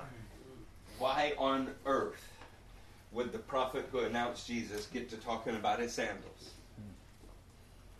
He's saying there's only one that has set such a perfect walk, such a perfect standard, that I'm not even fit to hold his sandals. I'm not him. I am telling you about him. Could we could we learn from that, saints? Amen. Too often in today's hyper faith, greasy grace environment, we lift up a man and say, if you could just do it like me, then you too would be a carnal pig flying around in a jet. That's not what they say. They say you'll be godly. The point here is real men of God don't do that. They say he is so holy and I am still so far from him that I'm not worthy to carry his sandal, but I'm walking in that direction. That's good. See, that's a real difference between a man who is encouraging your faith and a man who is encouraging your faith in him. Yeah. I wish that we didn't see that so much. If I look back on my Christian walk, there's been way too much of that kind of stuff, both when I was sitting in your chair and standing in this place. It's wrong. It is wrong. We do not encourage faith by our great exploits. We encourage faith by His great character. Yeah. Okay, uh, number seven, Deuteronomy 25 and verse 9. His brother's widow shall go up to him in the presence of the elders, take off one of his sandals, spit in his face, and say, This is what is done to the man who will not build up his brother's family line. A Goel is an avenger if blood comes before, and is a redeemer if blood comes after. Your sandal, your walk, if it is a renewed walk in the Lord, then you are married and your family line changes. Mm-hmm. If you do not get a new sandal, then you are a family of the unsandaled with spit in your face and shame on your family lineage because you're married to a dead guy forever. Do you hear the difference? Expositional constancy means that when we look at this sandal, you have to see it as something. If she does not receive the new sandal, then they are the family of the unsandaled, and she is dead forever, Mm. and there is spit in the man's face that couldn't redeem her. That's right. But if she receives the sandal, then she has a new walk and is going on to a new life with God. That's beautiful. Now, there's something even prettier than this. We'll get to this later in the list of seven, but I can't help but tell you now. This was her job. Deuteronomy 25 says Ruth is the one that's supposed to go do this. Jesus did for you what you can't do. Yep. And he sent that code to Naomi last week that said six measures. And she said, uh, This means he won't rest until it's done. Jesus won't rest until he's restored you and your family line. Amen. And what the law required you to do, he did for you. Uh, start in verse 9. Uh, then Boaz. Somebody. Then Boaz announced to the elders and all the people, Today you are witnesses that I've brought, bought from Naomi all the property of Elimelech, Kilion, and Mahlon. I have also acquired Ruth the Moabitess. Oh, come on. What's another word for acquired? I have redeemed. I have purchased. I have bought Ruth the Moabitess, Mahlon's widow, as my wife. wife. In order to maintain the name of the dead with his property, and so that his name will not disappear from among the family or the town records, today you are witnesses. This is just like Jesus purchasing a bride, restoring Israel's name. Revelation 5 is when he redeems the land, and it's going to happen. See, Boaz didn't just marry Ruth, he redeemed Naomi, Mahlon's name, Kilion's name, and Elimelech, who name, whose name is God is my king. Redeemed his name. This one act brought life out of death. Oh, come on. That's prophetic, isn't it? Earlier, I showed you how Perez was the beginning of an illegitimate line that was legitimatized in the 10th generation when David came. If you start with Adam and count the generations of men, you're going to notice the first always starts something, and the 10th always does something else. Redeems it. Adam, Seth, Enosh, Kenan, Mahalalel, Jared, Enoch, Methuselah, Lamech, Noah. Adam started the human race, Noah redeemed it. Shem starts the Semitic peoples. You go all the way down, Abraham is the beginning of the redemption of the Semitic peoples. Isaac starts the line of the promised son. Boaz redeems the line of the promised son. Come on, do you think maybe God's got a plan? Define their names sometimes, it gets even better, but we don't have time for that tonight. You can kill that, Pastor. We're going to have to wrap this up soon, and there's a lot more to go. So, somebody read verse 11.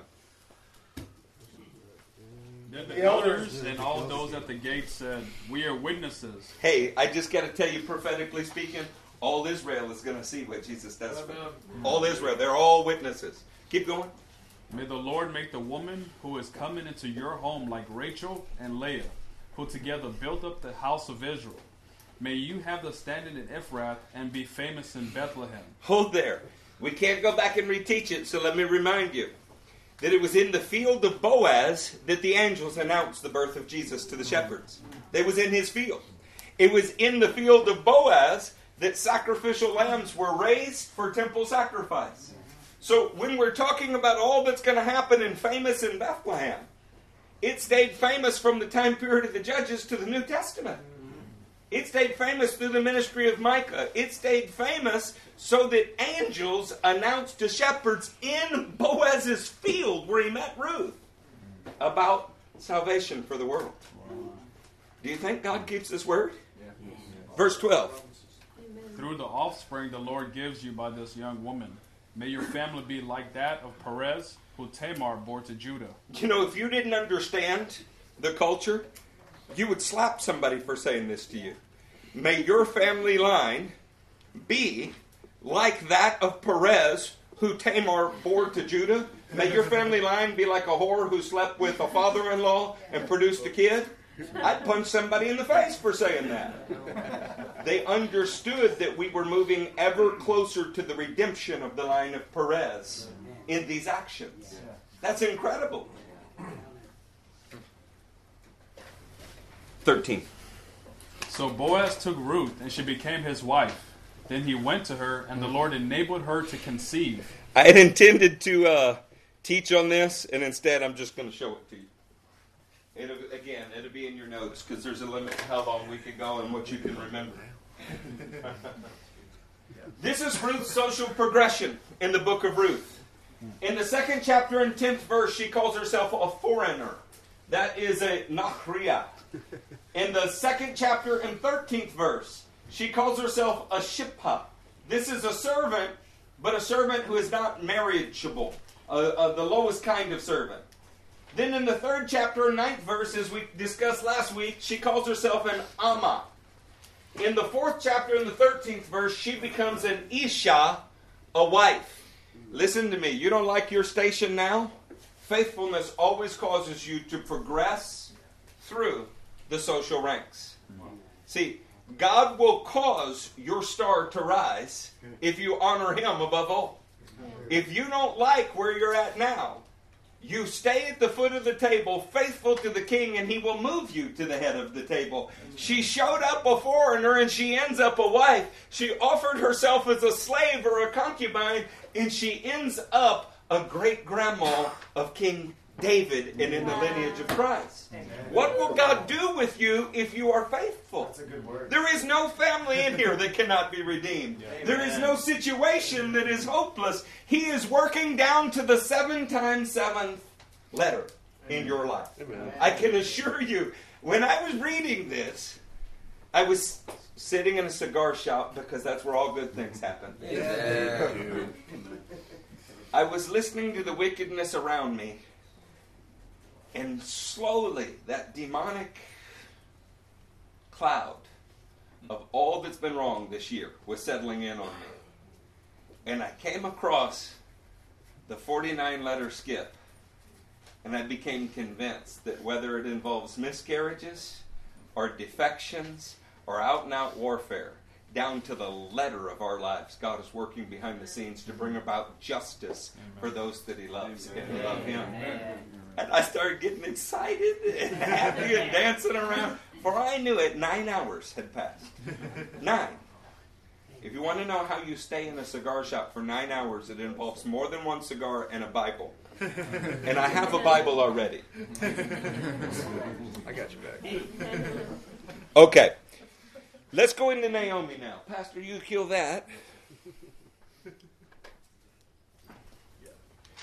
We're gonna have to wrap. We're at. Hey, we're not that far in. It's an hour fifty minutes. We're doing great.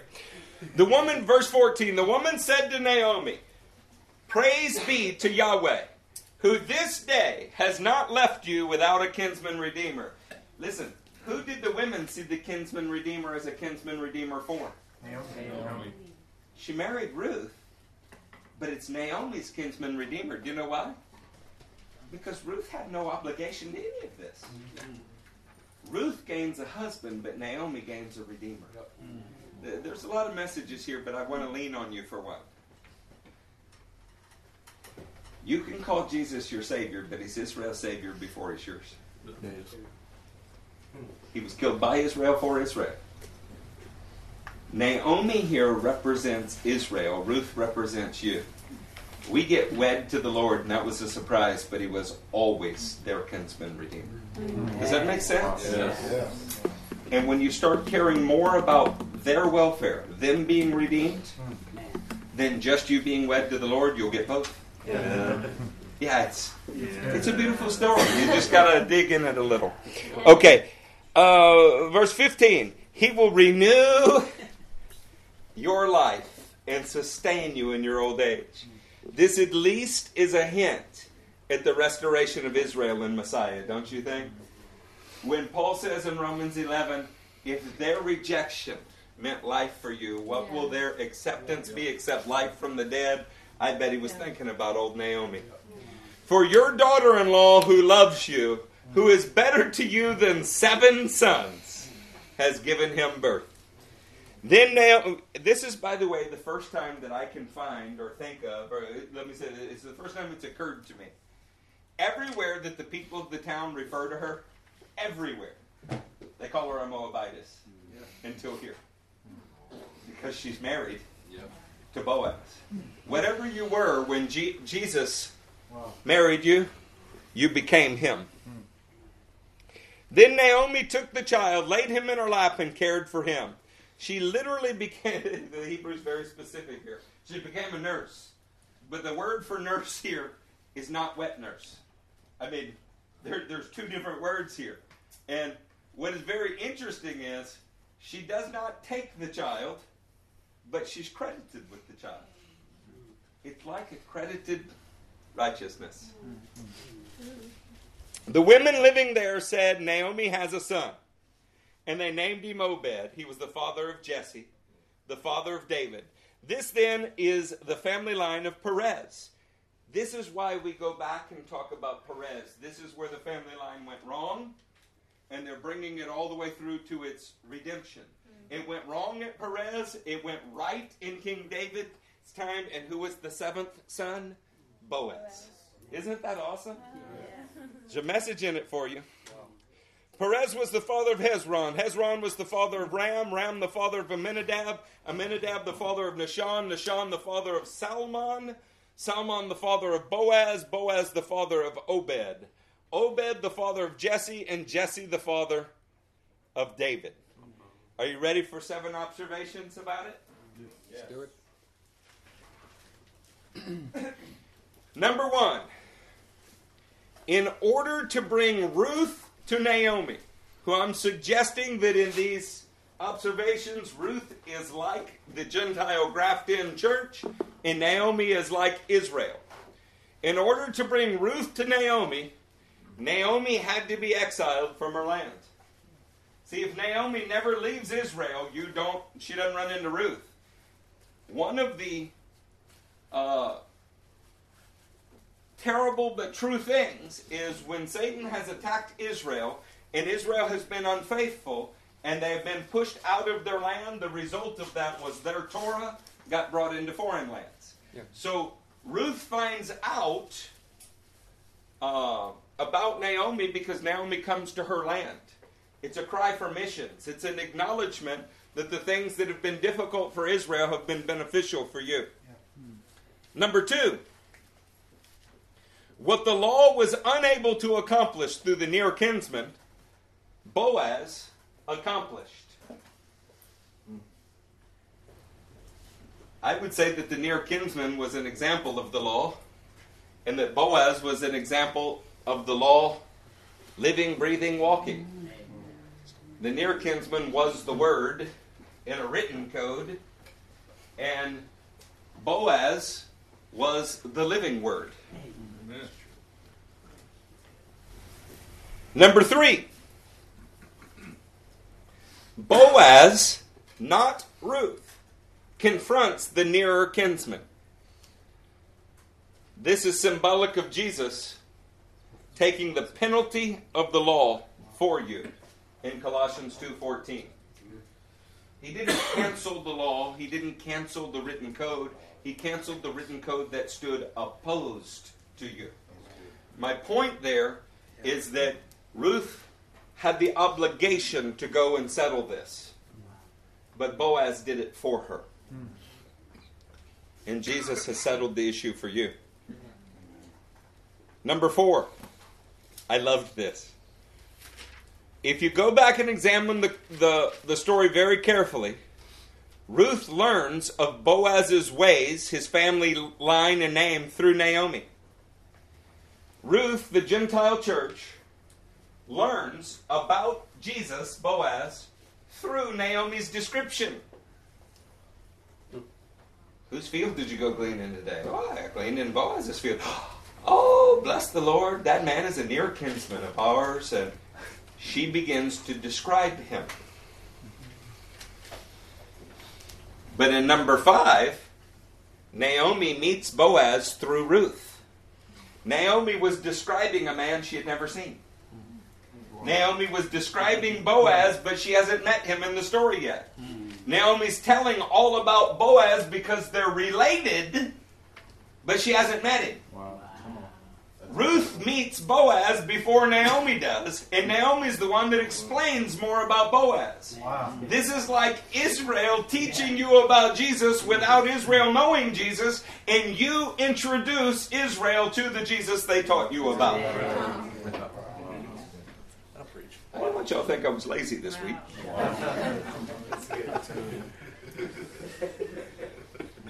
Number six. I want everybody to listen to this one carefully.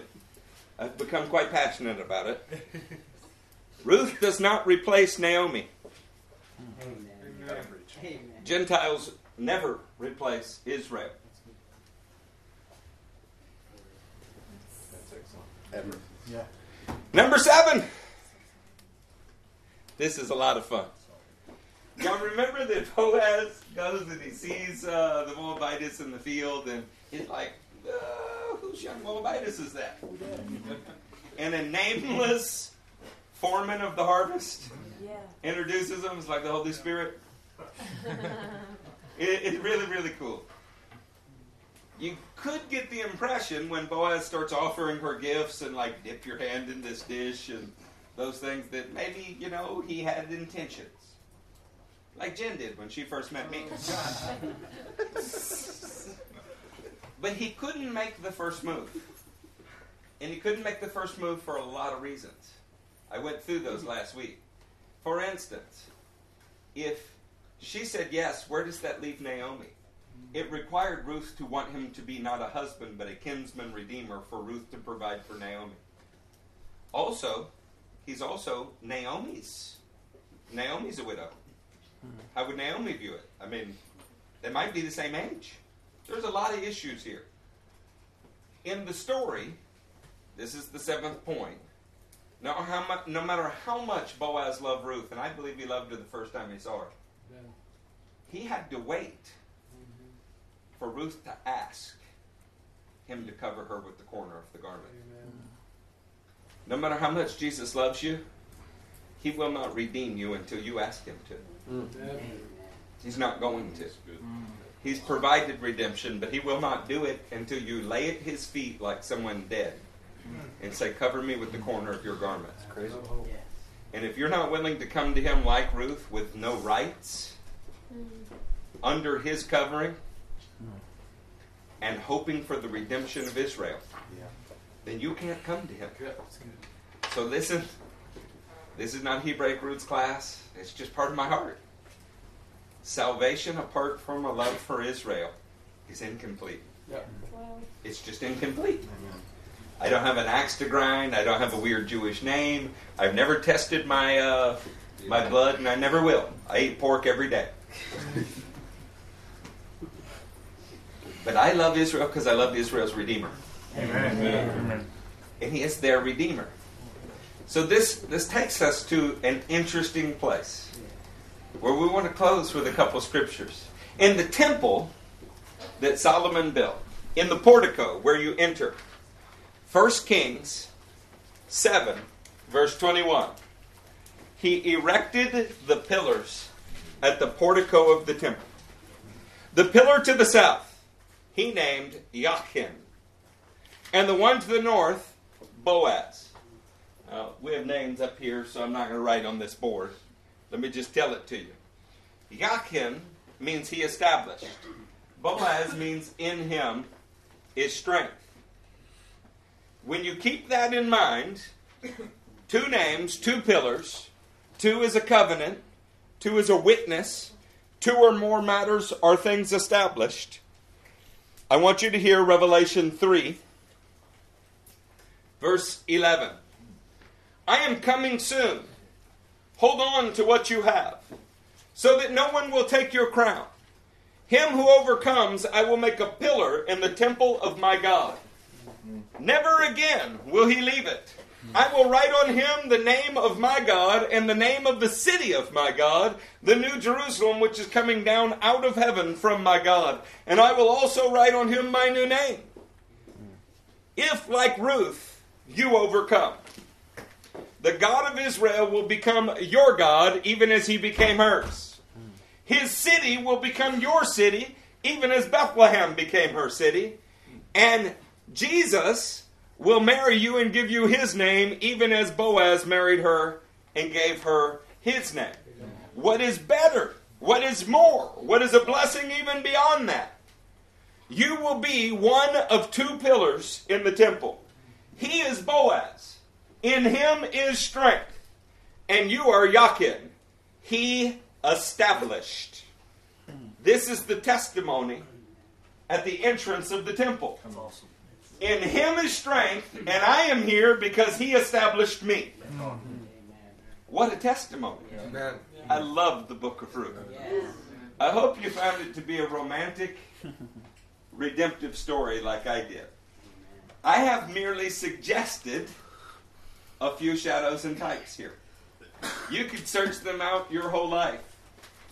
We found in the names of the people, in the content of the chapter, in the culture that gave us the seasons, in the heptadic structure of the festivals, treasures. Secret stalks by the handful and bunchful. This is an example of one four week study. 10 hours of teaching and 58 pages of notes. What would happen if you dedicated a lifetime to it? Could you not fill your house with treasures? So that what Matthew 13 52 says would be true for you. That you could bring out of your storehouse treasures, both old and new, to benefit others. We are trying to set an example of the expectation for your life. Hmm. I love that you love us. I love that you enjoy our teaching. We want you to do what we do. That's the aim of this ministry. Would y'all stand to your feet?